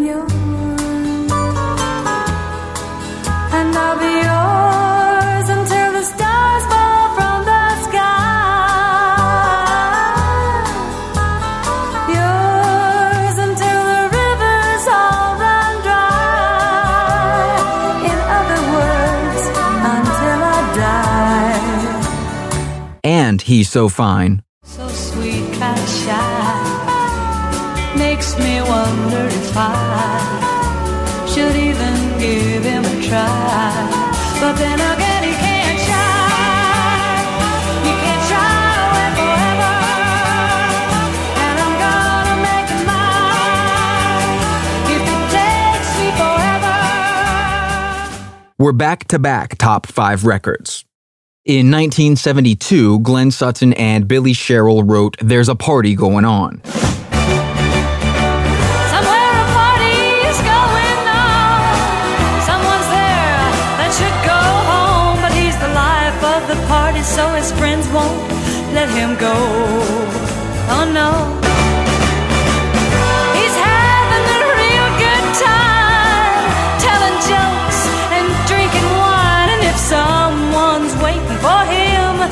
You'd never know. When Jody Miller took its top five as well, Lynn Anderson got mad at her husband. She understood Tammy was a higher priority than any other woman on Epic, but she'd be damned if Glenn was gonna write hits for Billy's new girl over her.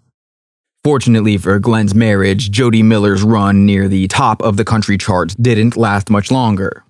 But this was also around the time Billy found another girl singer.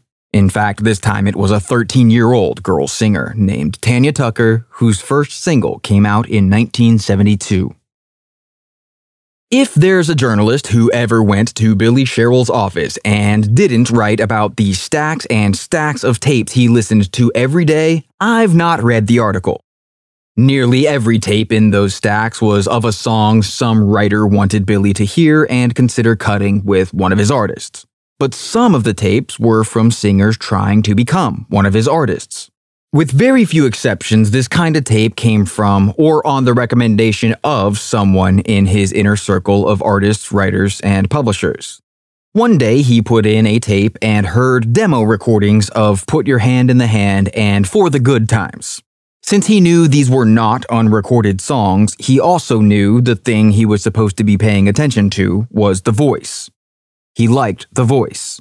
Then he found out it belonged to a girl who was barely a teenager, and he liked the voice even more. It was only after bringing Tanya Tucker to Nashville that Billy found out he hadn't just discovered the girl who was going to have the country hit on Donna Fargo's The Happiest Girl in the Whole USA. In some versions of the story, he asked her to record the song for her debut single. In his version of the story, he told her the song would be her debut single. In every version, she didn't like the song and told Nashville's biggest deal producer it wasn't to be her debut single. Years later, Billy liked to say Tanya Tucker was a diamond in the rough, and the rough never wore off. He also said she was the only person he ever recorded who had no fear and was entirely confident in the studio. One of their first sessions together, Billy was trying to tell the musicians what he wanted on a song, but Tanya was having a loud and distracting conversation in another part of the room, so he turned and yelled at her to shut up. Everyone got real quiet until she yelled back, You shut up! So, after a 13 year old girl shot down his suggestion for her debut single, Billy started looking around for a song she may like a little better. One night, he was watching Johnny Carson and saw Bette Midler do a song called Delta Dawn. In a younger day, they called her Delta Dawn. You ever laid your eyes upon. But a man of degree stood right by her side. And he promised he would take her for his bride.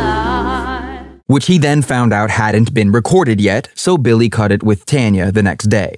If it sounds like a lot of singers on the record, it's because he booked both the Jordanaires and the Nashville edition on the session.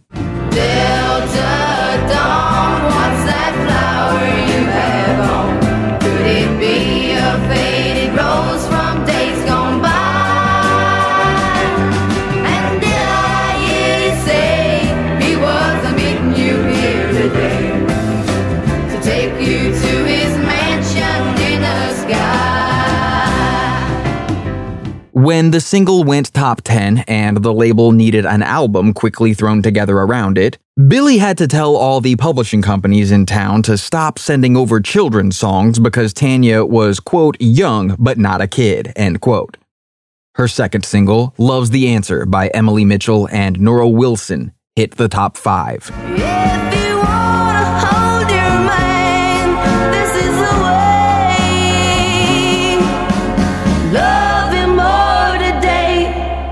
than you did yesterday. Love's the answer. Love's the answer.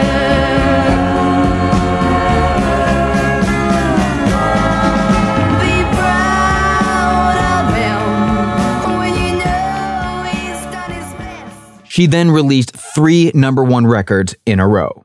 What's Your Mama's Name by Dallas Frazier and Peanut Montgomery, which you heard in Dallas Frazier's episode. Blood Red and Going Down by Curly Putman. At times like these, a child of ten never knows exactly what to say.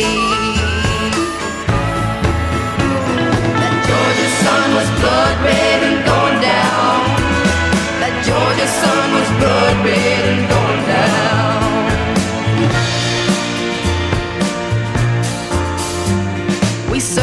Every barroom and honky tonk as well. And finally, Daddy found them, and Lord, you know the rest is hard to tell. And Would You Lay With Me in a Field of Stone by David Allan Coe. Would you go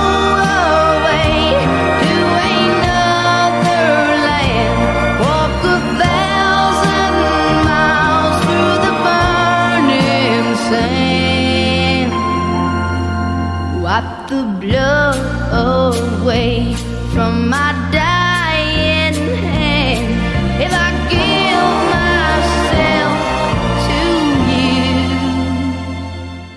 you. Billy did get her to cover The Happiest Girl in the Whole USA for that first LP, by the way, but it was never released as a single. Neither was Soul Song, with a chorus written by George Richey and verses by Norro Wilson and Billy.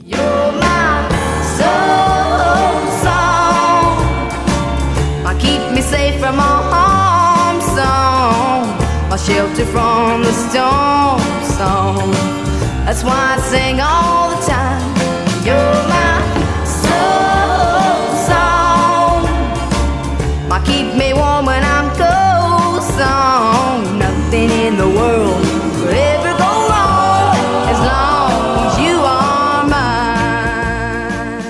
Though it did become Joe Stampley's first number one a few months later. That's why I call you my solid gold song. Nothing in the world could ever go wrong as long as you are mine. Never in the world have I seen anybody like you in all my time. You give me a feel good feeling through and through, and it's so fine. I'm up with the sun cause I don't want to waste it. I love you so much, I can almost taste it. I can't sit still when I look up and see you coming. I start humming. Mm-hmm. Well, several years passed, and everyone in town who laughed behind Billy's back at him making the age old mistake of signing some cute kid whose voice was going to change, they all heard Tanya's voice change for the better, and they heard it all over the radio because she continued releasing hit after hit. By 1975, the laughter turned to talk of how Billy Sherrill had done it again, discovered one more voice to sculpt his hit records around, one more artist who trusted and depended on him the way Tammy Wynette did. Whenever his name came up in an interview, Tanya talked about how much she loved working with Billy Sherrill, how he listened to her and treated her with the same respect he'd give any adult artist. When he found out there were people on her team, including a manager, who wanted Tanya to take choreography lessons and wanted to sexualize her image like some beauty pageant Lolita, even though Tanya herself wanted no part of it, Billy made sure the entire plan was shut down. So everyone was pretty shocked when her three year contract came up for renewal and Tanya left Epic to sign with MCA. Turns out one of those managers, who was later dropped because of this, completely botched the contract renegotiation with Columbia's New York City office and insulted Tanya's parents in the process. By the time Billy found out about the problem, it was too late for anything to be done. After the fact, he would say, quote, we had a short, beautiful relationship, and then dark, dismal, lurking corporate powers took over, and we separated. I still like her, and she still likes me. End quote. He and Tanya both hated it, but she was gone. According to some close sources, this crushed Billy. But at least he still had Tammy Wynette, and by the mid 1970s, the bet he'd placed on Charlie Rich was finally paying off. After Mohair Sam was a pop hit in 1965, Charlie's subsequent singles all tanked and Smash Records let him go. Billy signed him to Epic in 1968. Though it took close to five years before the general public noticed, the records they made were fantastic from the jump. Rolling Stone magazine called Charlie's third Epic single as good as anything he'd ever done, which was correct. Unfortunately, they were incorrect when they proposed it may be a hit on pop, R&B, easy listening, and country radio all at once. Don't know how to tell her that I didn't get that raise pay today.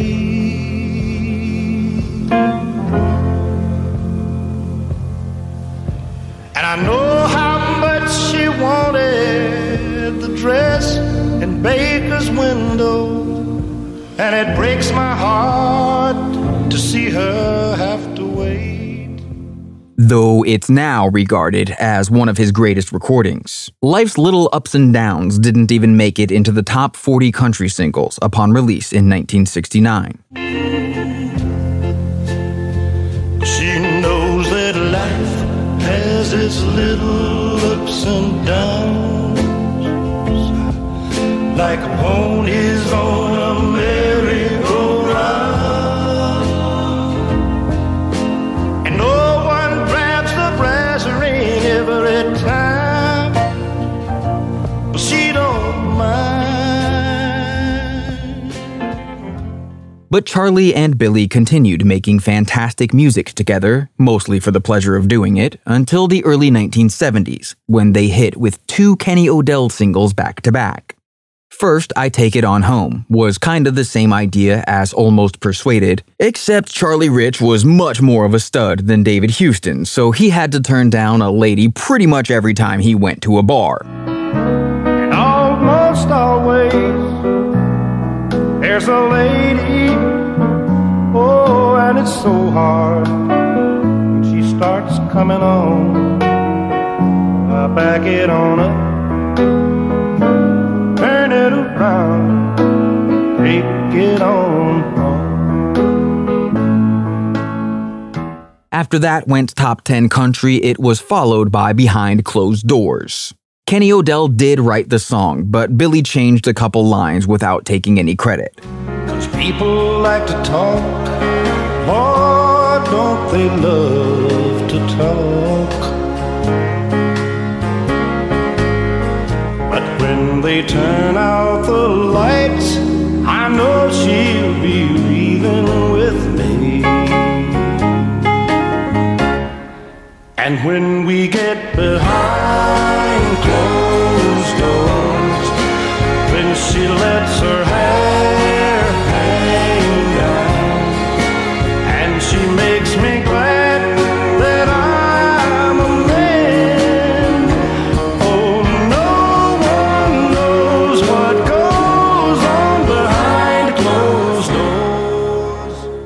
This was the first of seven number one country records in a row for Charlie Rich, five of which crossed over to the pop top 40, and the single he released after Behind Closed Doors went number one pop.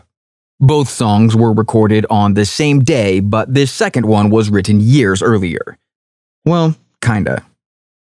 Norro Wilson got into the business as a singer for various vocal groups, including the Omegas, who were produced by Owen Bradley. I made a flat 100 on my English test. My homework's rating with the very best. But my baby thinks that I'm an awful mess. Cause I'm a failing in love. Everybody says I have a good IQ. But that's not winning me a love that's true. And that's the reason that I feel so blue. Cause I'm a failing in love. But none of those groups worked out, so Norro took a job as a song plugger at Screen Gems while waiting on his next recording contract to come along. When Screen Gems fired him, he went across the hall and became a song plugger for Al Gallico. Around the time Charlie Rich signed at Epic, Norro Wilson signed an artist contract at Smash and asked one of the label's promo men, a guy named Rory Bourke, to help him write a hit single. Rory came up with the idea of a song about a guy who regretted ending a relationship with a beautiful girl and was out looking around for her so he could apologize. Norro figured the guy would probably give a description of the girl when asking people if they'd seen her, so they started coming up with physical attributes for her. But then realized saying she was tall, short, blonde, brunette, or any other thing would limit the appeal of a single, because every person is attracted to a different type of girl. Since they were trying to write a hit, they left her beauty undefined, and Norro cut the song as Hey Mister. Hey, mister, did you happen to see the most beautiful girl in the world?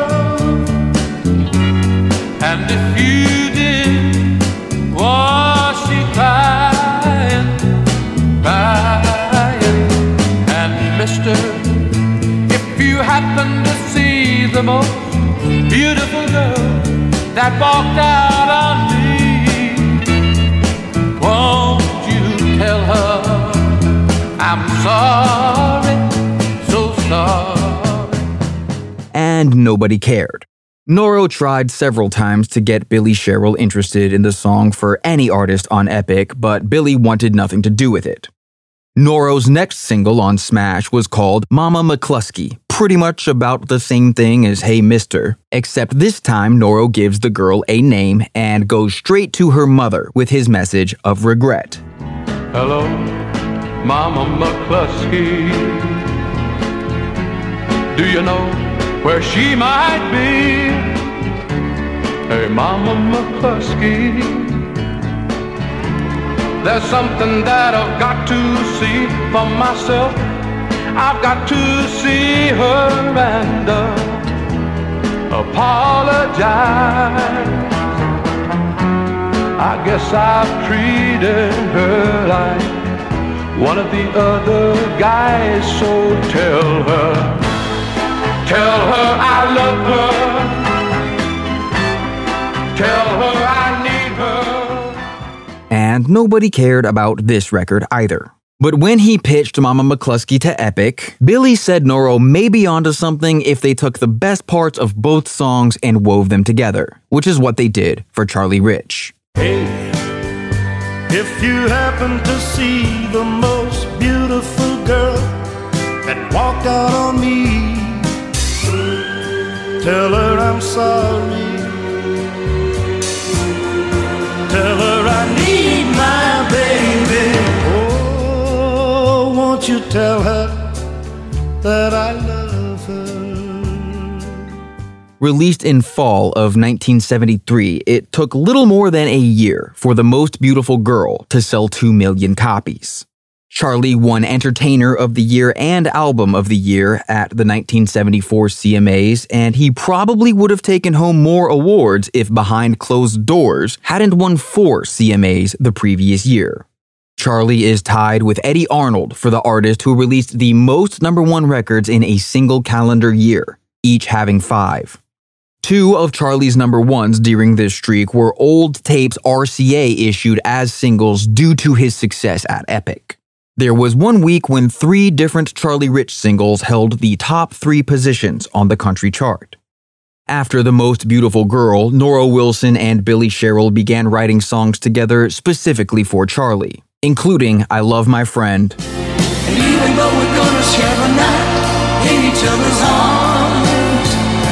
I'll treat her like a lady, and I'll call I love my friend, and we'll make it, maybe, just maybe. Tomorrow when we start another day, and we've been all the way, I'll still treat her like a lady. Still call her and a very special love song. a very special love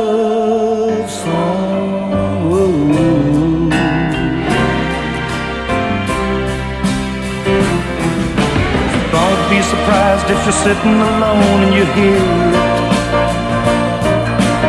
I'm gonna sing it to the whole big lonely world. So turn your radio way down low and get near it.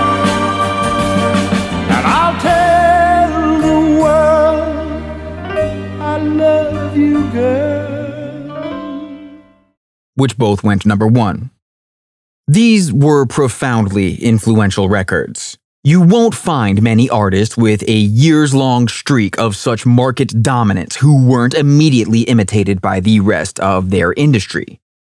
Prior to Charlie Rich, nearly every artist who recorded in the Quonset hut stood on the 13th tile from the wall to sing, as this was believed to be the room's sweet spot for vocals. But Charlie liked to cut vocal tracks while standing by Pig Robbins on piano, so he could better hear and see the piano parts he'd have to play while performing these songs on tour. After Charlie spent two years releasing nothing but number one singles standing by the piano, other artists stopped standing on tile 13 and started standing by the piano. Just as Owen Bradley's many imitators previously pulled him and his Nashville sound into the pop country debate, so did Owen's greatest imitator find himself and his records at the center of the same debate. Only now everyone was calling Billy Sherrill's version of the Nashville sound countrypolitan. There are many reasons this is a ridiculous word. For one thing, look at it. But also, the first usage of countrypolitan was by country radio stations in southern cities describing their listener demographics to potential sponsors in industry trades. To be clear, they were not calling the music they played countrypolitan. They were saying their airwaves reached a countrypolitan audience. That's listeners near enough to pick up signal from a major city who also happened to have a lot of money to spend because they worked in booming rural industries like agriculture. If this sounds like a product of the CMA forming two decades earlier at the beginning of the Nashville Sound era to educate radio stations on how much money country music fans have, it is. And for all the other reasons countrypolitan is useless as a musical term, you can simply revisit my examination of the Nashville sound from the beginning of season 2. Because countrypolitan music is nothing more than the Nashville sound, recorded with newer and better instruments and equipment, which resulted in a cleaner sound, more space in the mix, and wider dynamic range. As such, lazy usage of countrypolitan leads us right back to confusing production and arrangement techniques for an argument over genre. Just like it takes a special kind of logic to say guitars belong to a certain genre or some songs on a recording session are the Nashville sound while others aren't, it is utterly foolish to argue Owen Bradley's 1950s and 1960s records are examples of the Nashville sound, while Owen Bradley's 1970s records are examples of a countrypolitan sound because they took on characteristics of Billy Sherrill records. The reason 1970s Owen Bradley records sound like Billy Sherrill records, which they do, is because Billy was always trying to make the records Owen would have made with newer and better instruments and equipment. Owen didn't have to try very hard to do that. All he had to do was buy newer and better instruments and equipment, which is what he did. If we forced Billy to use Owen's gear from the 50s and 60s the whole time he was at Epic, nobody would call the records anything other than examples of the Nashville sound, because it's the same people, doing the same stuff, in the same rooms, for the same reasons. The first thing everyone made sure sounded correct in a Billy Sherrill session was the piano, because Owen Bradley's Nashville sound was built around the piano. You know how Billy loved to tell people he was such a huge fan of Johann Strauss? Well, it's probably not a coincidence that Owen Bradley cut an entire album's worth of Strauss waltzes for Coral Records in the early 1950s.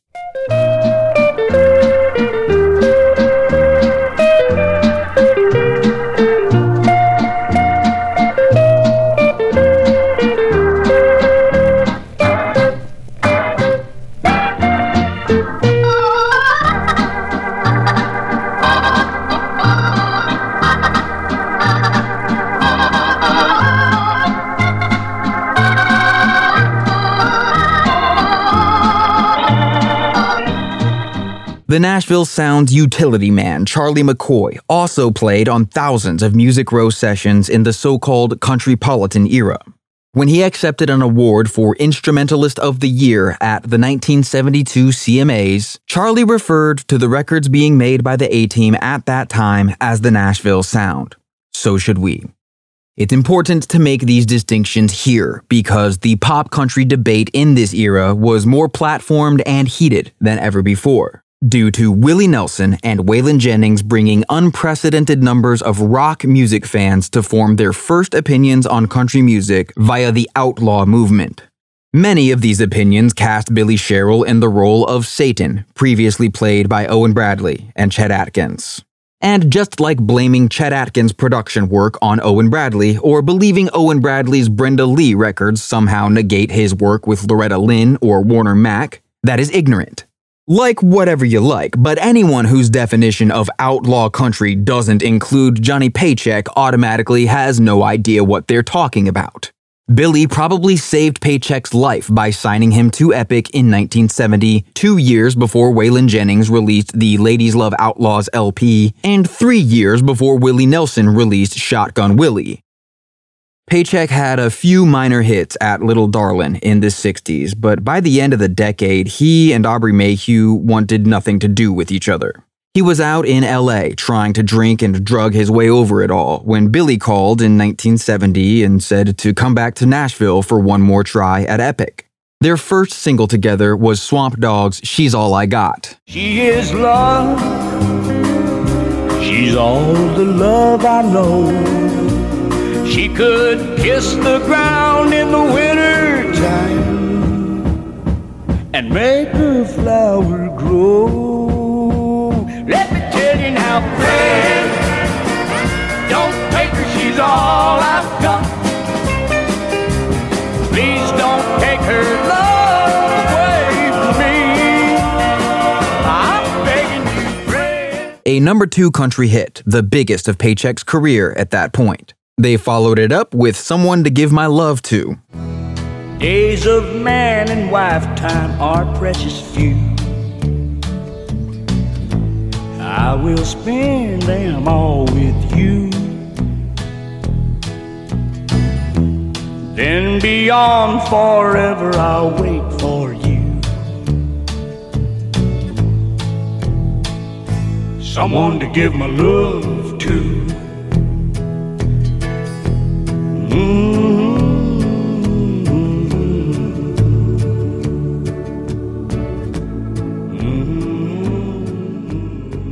A number 4 record for Johnny. Over the next several years, his epic singles stayed dialed in on love songs, and most were successful, including several more big hits, like Mr. Lovemaker. Mr.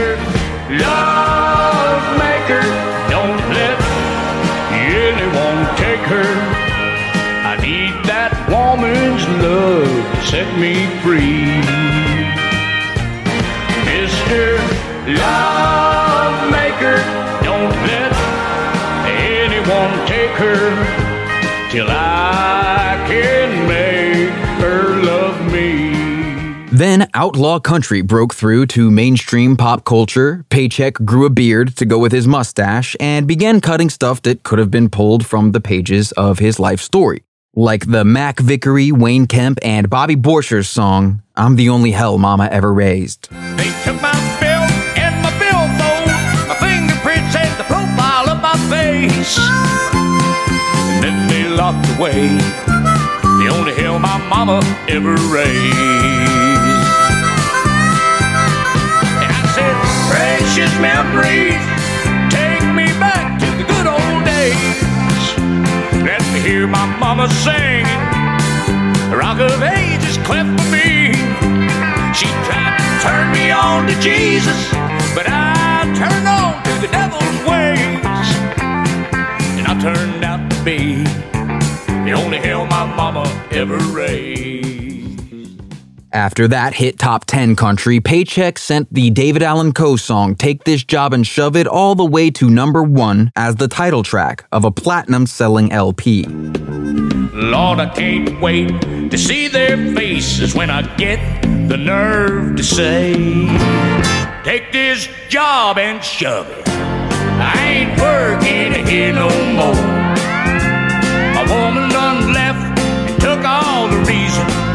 Was working for. You better not try to stand in my way as I'm walking out the door. Take this job and shove it. I ain't working here no more. Here's another thing many outlaw country fans are wrong about. Supposedly, one of Billy Sherrill's greatest sins against the genre is the role he played in trying to keep Columbia from releasing Willie Nelson's Red Headed Stranger LP. The full story is too complicated to unpack here, but the first thing you need to understand is that Willie's deal with Columbia was through the New York City office, not through Billy in Nashville. When Waylon Jennings flew in the Masters to play him for Columbia, he took them to Bruce Lundvall in New York City, not Billy Sherrill in Nashville. Bruce Lundvall is who pissed off Waylon by saying they should have Billy Sherrill overdub strings on the album. And Bruce said this to Waylon before Billy had even heard Willie's album. When Billy Sherrill did hear the album, he did say it sounded like a demo because, by contemporary standards, it did. Red-headed stranger from Blue Rock, Montana rode into town one day And under his knees was a raging black stallion walking behind was a bay. The red-headed stranger had eyes like thunder And his lips, they were sad and tight His little lost love lay asleep on the hillside, and his heart was heavy as night. Don't cross him, don't boss him, he's wild in his sorrow. He's riding, hiding his pain. But this was not a matter of some Nashville industry executive just not understanding country music. If anyone out there thinks they're more country than Charlie Louvin, I would love for you to go on record and argue your case. Charlie Louvin said he thought Redheaded Stranger sounded worse than a demo, and when it became popular, he never understood why anyone liked it. And he cried like a baby. He screamed like a panther in the middle of the night. And he saddled his pony. Went for a ride. It was the time of the preacher. In the year of 01. Now the preaching is over. And the lesson's begun. Further, anyone who thinks they're taking Willie Nelson's side in some beef he has against Billy Sherrill needs to understand Willie has no such beef. In an issue of Picking Up the Tempo from 1975, the year Redheaded Stranger came out, made Columbia executives in New York City look like a bunch of idiots, who then tried to forward the embarrassment along to Billy Sherrill in Nashville, Willie Nelson said he and Billy never had anything but fond words for each other. He said it was other people, New York City, who tried to portray them as being against each other when they really never were. The truth is, Billy inspired a lot of jealousy throughout the music industry. His dedication to creating hit records with little regard for anything else, especially social niceties, rubbed a lot of executives, artists, and fans the wrong way. Glenn Sutton said he thought artists were intimidated by Billy because you could never tell if he was happy or not. Tammy Wynette said as much in her autobiography, and that for the first six months she was around him, she thought Billy was the strangest man she'd ever met. If there were five or six people hanging out in his office, Billy would get up and leave without saying a word to anyone and not return. Tammy later realized this was because being around groups of people anywhere but in a recording studio gave Billy anxiety, which is probably the same reason he spent the first 10 minutes of nearly every interview he ever did giving a joke response to each question before giving a real answer. And probably the same reason why anyone save for a select crew of artists and songwriters found it very difficult to get a meeting with him. The story goes Tammy was only able to see him that first time because Billy was temporarily without a secretary, and or Tammy waited outside his office for several hours until he had no choice but to talk to her if he wanted to go home at the end of the day. But a lot of people misread this social anxiety as the aloofness of a man who believed his own press whenever someone called him a genius. And this was easy to do given his talent for saying outrageous things and his confidence in the one place where he did feel comfortable the studio.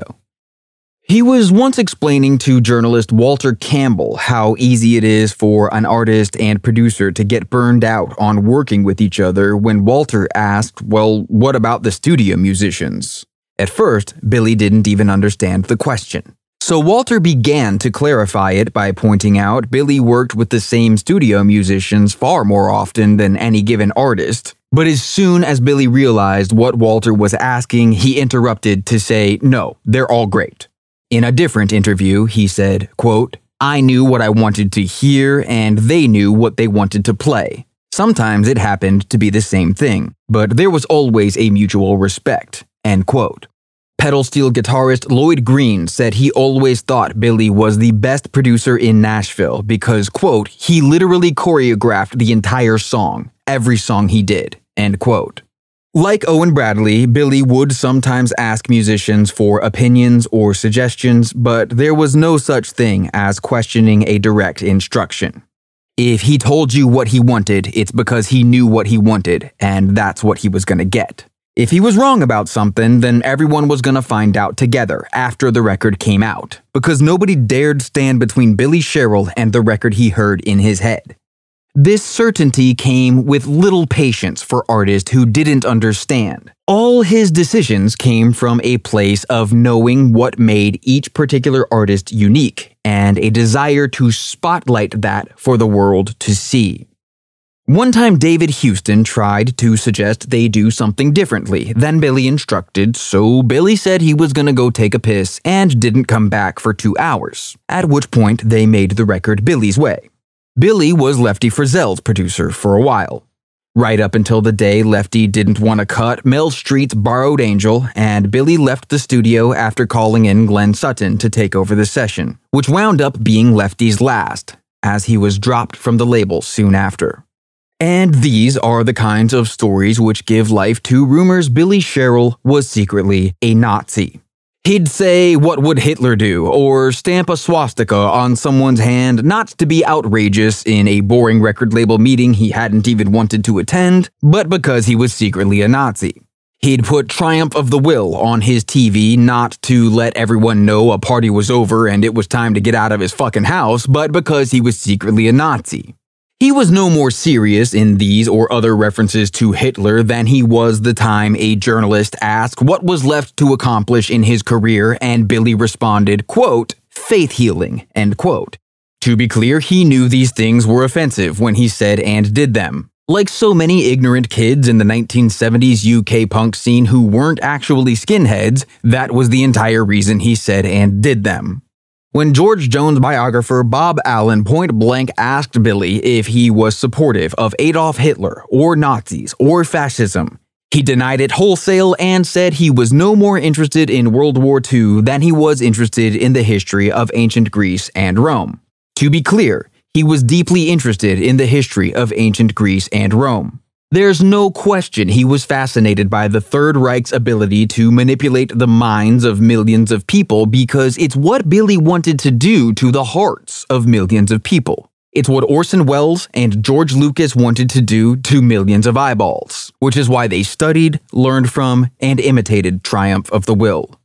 Unlike David Bowie, Billy's interests never led him to call Hitler a quote rock and roll star end quote or publicly praise his stage presence and ability to work a crowd. But Billy was a country music producer from Alabama with Southern Baptist religious beliefs and unapologetically conservative politics. So it was easier for some people to believe he was secretly an actual Nazi rather than another student and practitioner of emotional manipulation, looking for clues on how to convince his audience of an alternate reality, even if only for the running length of a song. It has never been easy to parse his true beliefs from the things he said and did for shock value. Anyone who claims to know, for instance, which side Billy Sherrill would support in the major issues of U.S. politics over the last five years is being presumptuous at best. I certainly can't tell you whether he'd view the January 6, 2021 attack on our nation's capital as an act of patriotism or fascist sedition, because I don't know. There's no question he was politically conservative for most of his adult life, but his statements on several issues, like tolerance for non heterosexual people, seemed to drift toward the center with age. For a man who stopped going to church because he couldn't find one teaching a literal enough interpretation of the Bible, there was never anything that made him angrier than discussing megachurch televangelists. Billy held pure scorn for what he referred to as the electric church and the prosperity doctrine so beloved by today's far right. Convenient, sensational narratives aside, he was not the heartless fascist dictator of country music. He felt too much, too strongly, and saying controversial things was one of several shields he placed between himself and the rest of the world. When Tammy Wynette quit working with him early in 1980, it wounded Billy more deeply than any other event in his career. Though he never gave consistent answers for exactly when it was he began to check out of the job, plenty of evidence points to right here. Johnny Paycheck lost his record deal with Epic after pleading no contest to charges of misdemeanor sexual assault against a minor. That story really has nothing to do with Billy Sherrill, so I'm not going to get into it here, but it did happen in 1982. So Billy must have been checked out prior to then, as he sometimes didn't even come down to the studio for paycheck sessions, choosing instead to have an audio line run up to a monitor in his office so he could call down if he had any instructions. And he doesn't seem to have been that checked out in 1978, the year Charlie Rich left, probably negotiating a better deal at United Artists on the strength of his number one epic record the year before, Rollin' with the Flow. Once was a thought inside my head. Before I reached 30, I'd be dead. But somehow on and on I go. Keep on rolling with the flow. Folks said that I would change my mind. I'd straighten up and do just fine. Ah, but I still love rock and roll. I keep on rolling with the flow. which Billy had hunted down on the B side of a T.G. Sheppard single. Crazy friends, and one forgives me of my sins. Some might be calling me a bum, but I'm still out there having fun. And Jesus loves me, yes I know.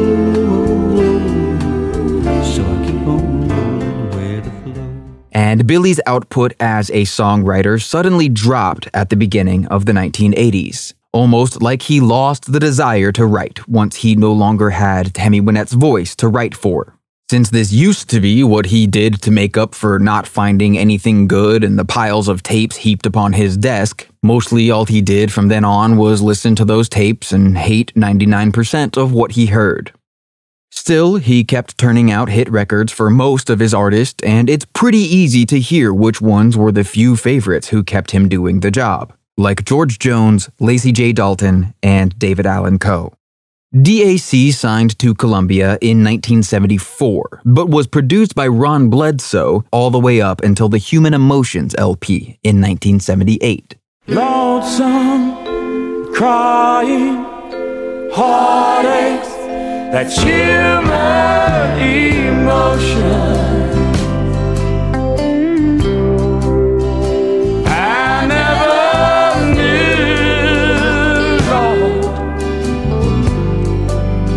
She went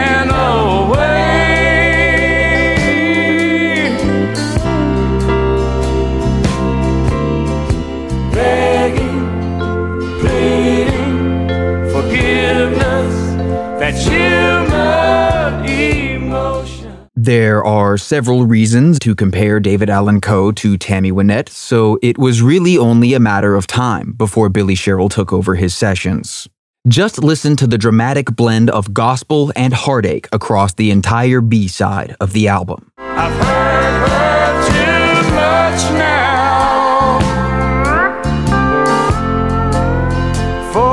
To get. Even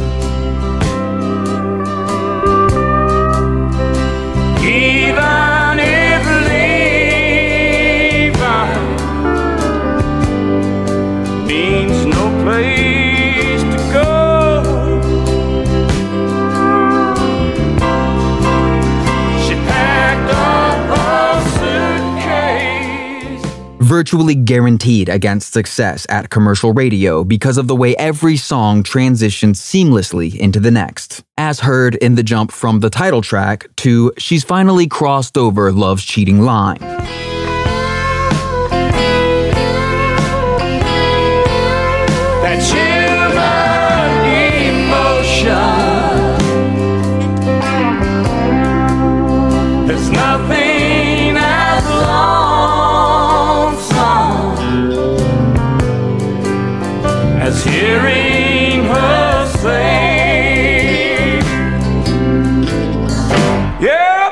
Yep, she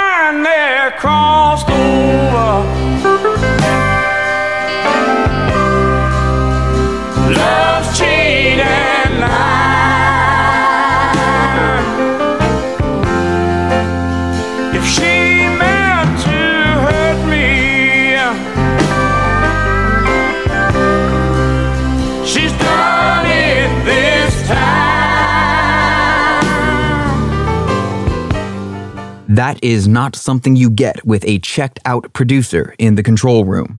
Their biggest hits together came in the mid 80s with songs like The Ride and Mona Lisa Lost Her Smile. But it's perhaps more relevant here to mention what sounds like a rare and uncredited background vocal from Billy, high in the mix on 1985's I'm Gonna Hurt Her on the radio. I'm gonna hurt her on the radio.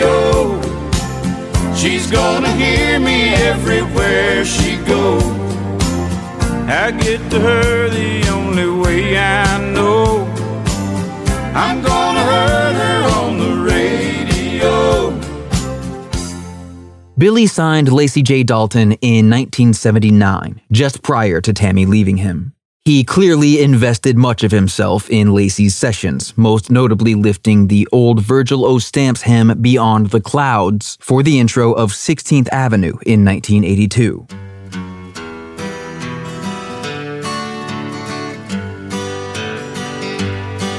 From the corners of the country, from the cities and the farms, with years and years of living tucked up underneath their arms. They walk away from everything just to see a dream come true.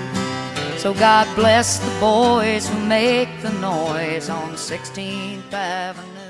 But these records never made the impact of his work with Tammy Wynette or Tanya Tucker, and through to the end of his career, George Jones was the only artist whose returns were equal to what Billy gave the sessions. However, it was also these collaborations which resulted in not only their greatest professional embarrassment, but that of Elvis Costello as well. Costello's Almost Blue is probably the favorite album of everyone who wonders what their mailman would sound like as a country music singer. His previous albums were released through Columbia in the United States, and everything he put out sold at least half a million copies, so it wasn't difficult for Costello to get Billy Sherrill's attention when he decided to make a country album and asked Billy to produce it. While this request was apparently rooted in Costello being a huge fan of Billy's George Jones records, every cover of a Jones song on the album is from prior to his years on Epic. The on a half-filled cup of coffee that you poured and didn't drink. But at least you thought you wanted it. That's so much more than I can say for me. What a good year for the roses. Blooms It's possible Elvis was one of many people who mistakenly believed Jones and Billy began working together on A Good Year for the Roses. Whatever logic did or didn't go into this project, the catastrophic results are well documented. In fact, there's an actual documentary because a video crew filmed the sessions. It is not widely available for reasons that are about to become obvious, but if you manage to find and watch it, you'll see Billy Sherrill trying to understand why Elvis Costello has a recording career and hating every second spent in the studio before he can finally escape to take his boat out on the lake. Billy did a decent job of talking up the project in interviews before the album came out hitting all the talking points you'd expect about how it was an opportunity to try something new, and how this Elvis Costello guy sure was a big country music fan, etc.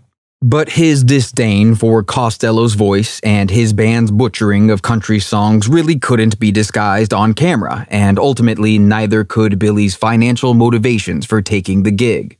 Within a few years, he and Costello were regularly talking shit on each other in the press. Costello calling Billy a hack who didn't have an ounce of feeling in him, and Billy calling Costello the worst singer he ever heard.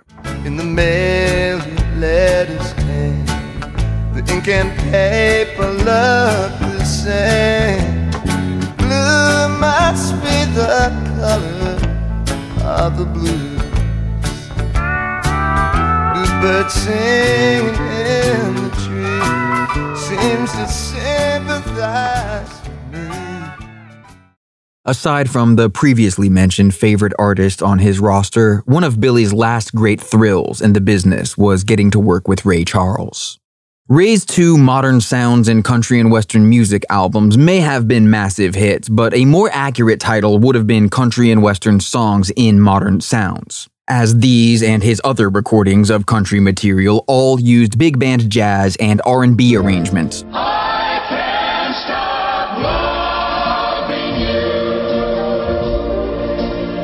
I've made up my mind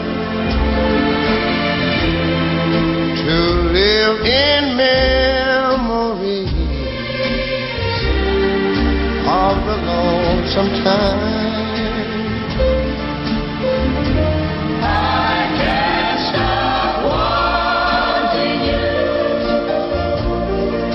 It's useless to say.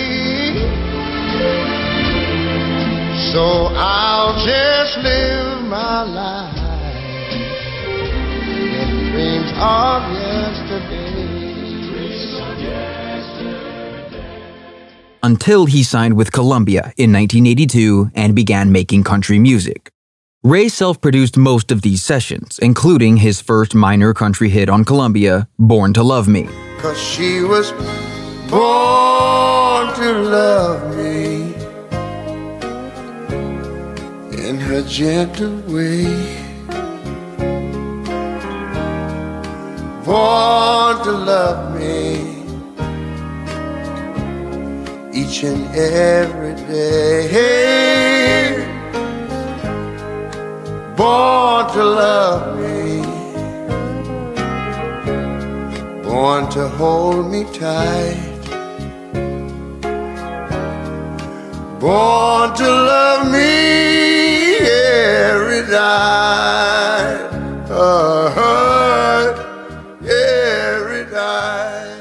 But Ray didn't make it to the country top 10 until he put Billy Sherrill in the control room. First on the George Jones duet, We Didn't See a Thing, then the Willie Nelson duet, Seven Spanish Angels. Whenever he later reminisced on his time spent in the studio with Ray, Billy spoke like the excited teenager he was when he began obsessing over Ray Charles records, saying things like, Ray Charles, man, he's it. So after getting this gig, he dove into finding songs good enough for Ray to record. When he heard Seven Spanish Angels, he first wanted Ray to cut it with Ronnie Milsap, but Ronnie didn't like the song.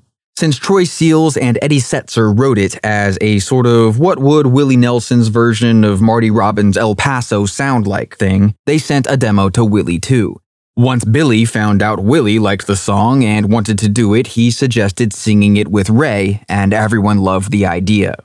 Billy did his session with Ray in Nashville, shipped the tape down to Texas for Willie to overdub his vocal, then back to Nashville for Billy to overdub strings and background vocals. They could hear the riders coming. He said, This is my last fight. If they take me back to Texas, they won't take me back alive. There were seven Spanish angels at the altar of the sun. Listening to the finished master, Billy decided he didn't like the way the song went into a whole different melody to wrap up the story's plot with a tidy explanation at the end, so he just put a fade out on the record before it reached that part, leaving the plot open to interpretation. All right, y'all, help me now. There were seven Spanish angels At the altar, at the altar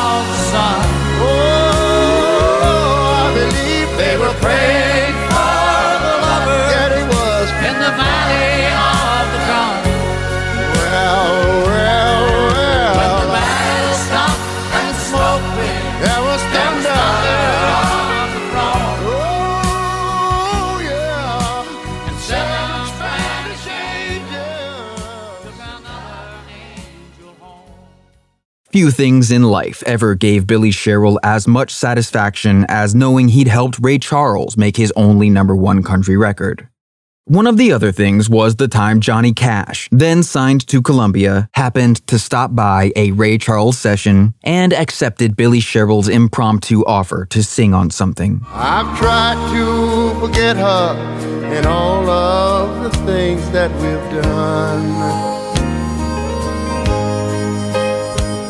But as long as there are memories, I'll never hang up my gun. Watch out!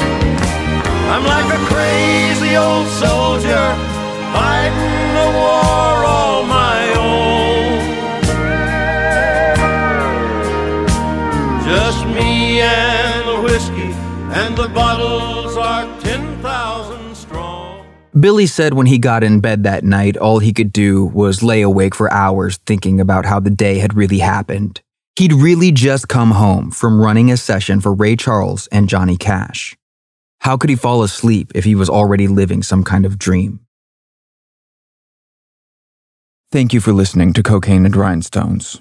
Every episode is written and produced by me, Tyler Mahan Coe. There is a transcript of every episode on cocaineandrhinestones.com, along with whatever relevant pictures and videos I was able to find. Each post contains a full list of songs clipped in the episode, and this one had close to 100 songs in it, so you'll probably want to go check out that list. Whenever I have to cover so many songs, there are a lot of choices that must be made as far as how much time to spend on each one and which part of the song is most relevant to what's being discussed, which is not always necessarily the best part of any given song.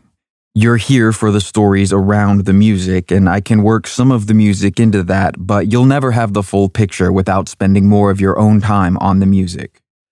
While you're on the website, please visit the support page to learn how you may be able to help me keep making this show. If you'd like some podcast merch, the store is currently stocked with t shirts, including 3X sizes and some designs, a hoodie, embroidered patches, stickers, koozies, and who knows what else by now. If you don't need any more t shirts in your life but still want to help, that's even better because most of the money from shirts goes back into making more shirts. There is a PayPal address where you can send one time donations, as well as a Patreon where subscribers get a monthly post detailing my behind the scenes work, along with ad free versions of new episodes. On to the liner notes.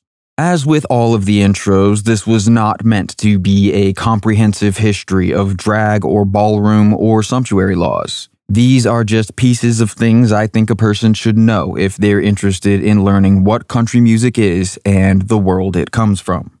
Usually, rather than direct attention toward things most people are already aware of, what I'm trying to do is fill in the gaps and point out connections. So while I did not directly reference, for instance, Stonewall in this intro, what I was trying to do is tell the rest of the story about how that situation arose for all of you who already know the story of Stonewall to see how it fits into everything I discussed here. My hope is you find that more interesting than listening to me say a bunch of things you already know. If you don't know what Stonewall is and you enjoyed learning the history in this intro, I would encourage you to go learn about Stonewall. Similarly, there were, of course, gay women and trans men who ventured out into the Old West, though to a lesser degree and usually not without above average shooting skills for what I'd think would be readily apparent reasons. I should point out fashion centric sumptuary laws are not the only kind of sumptuary law. When Alexander Hamilton proposed the whiskey tax, those who opposed it said he was trying to implement a sumptuary law intended to disproportionately target the poor, etc. As for sources, I did watch all the documentaries mentioned in the intro. RuPaul's Drag Race is extremely entertaining, but it is also only one facet of drag, and I would encourage any fans who haven't seen The Queen or Paris is Burning to watch those. There is a lot of upsetting stuff in both, especially Paris is Burning, both psychologically and viscerally. There are quite a few people who have problems with who the director of Paris is Burning was and what she chose to focus on, but all the footage of actual ballroom is priceless and mandatory viewing for anyone interested in this subject. As for Billy Sherrill, he was a hard nut to crack. There are so many instances of his actions not lining up with the tough, intimidating reputation he gained by saying controversial things. He always told Emily Mitchell, this was a secretary who was eventually promoted up to executive level, that he hated cats.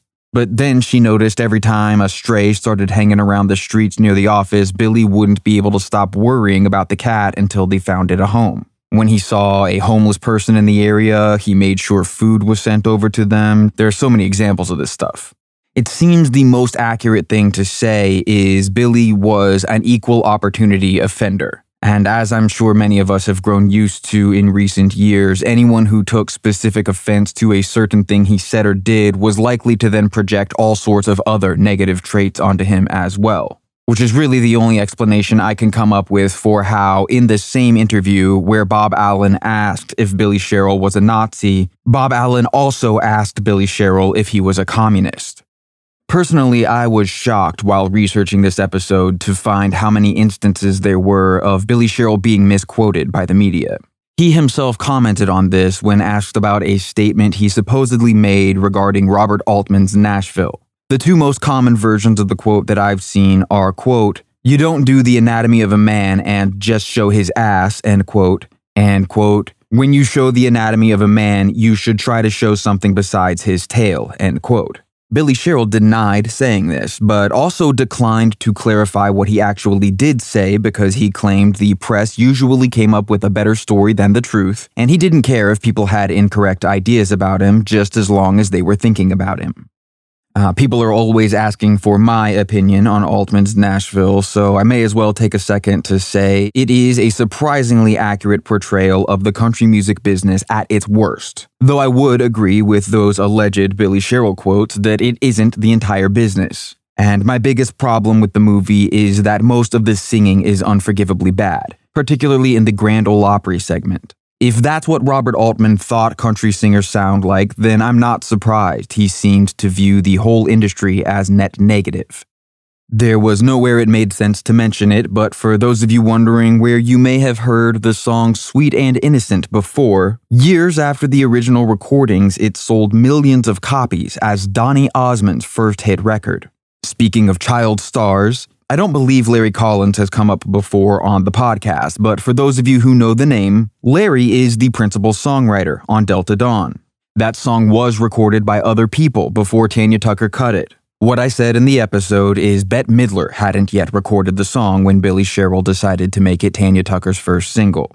Also, the clip I used was from some Bette Midler live show, not her appearance on The Tonight Show. She performed this song for many years, so I wasn't too concerned with trying to track down that specific Johnny Carson appearance.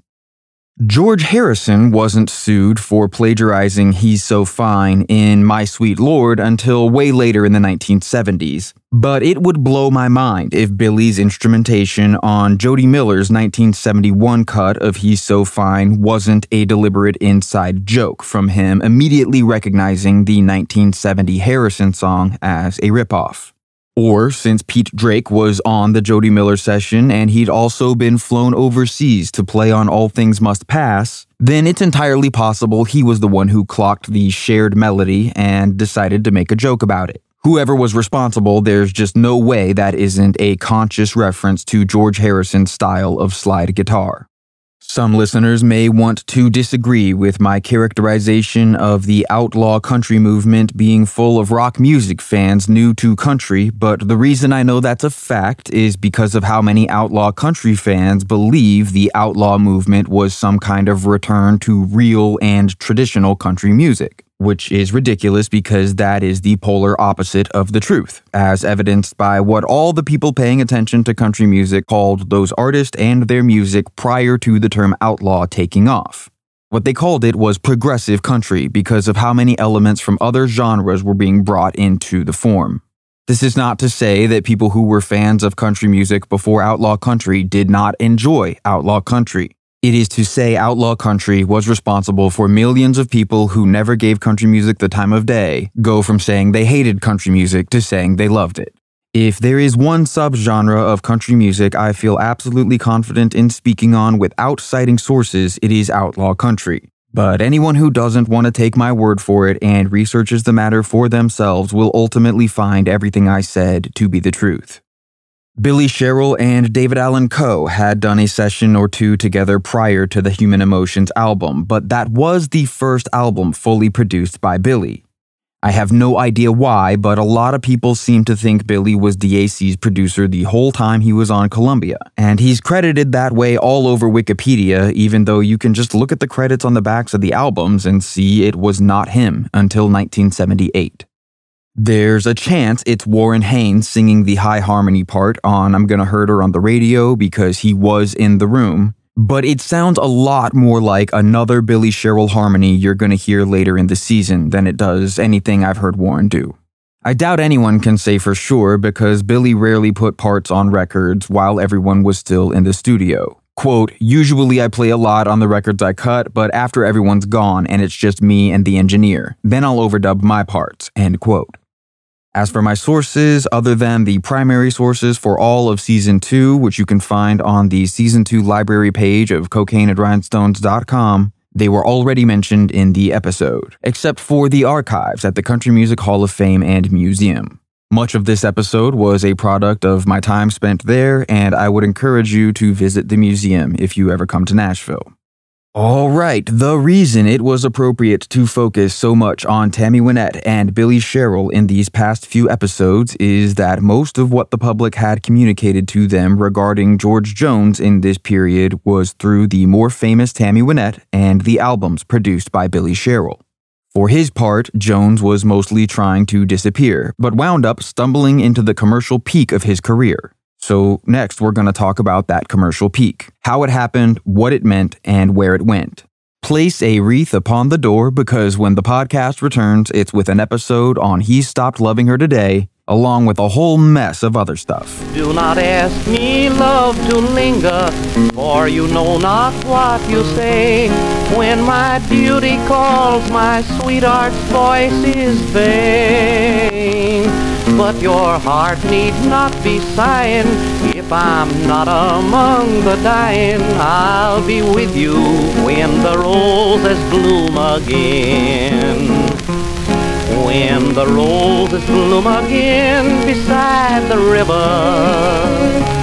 And the robin redbreast sings his sweet refrain.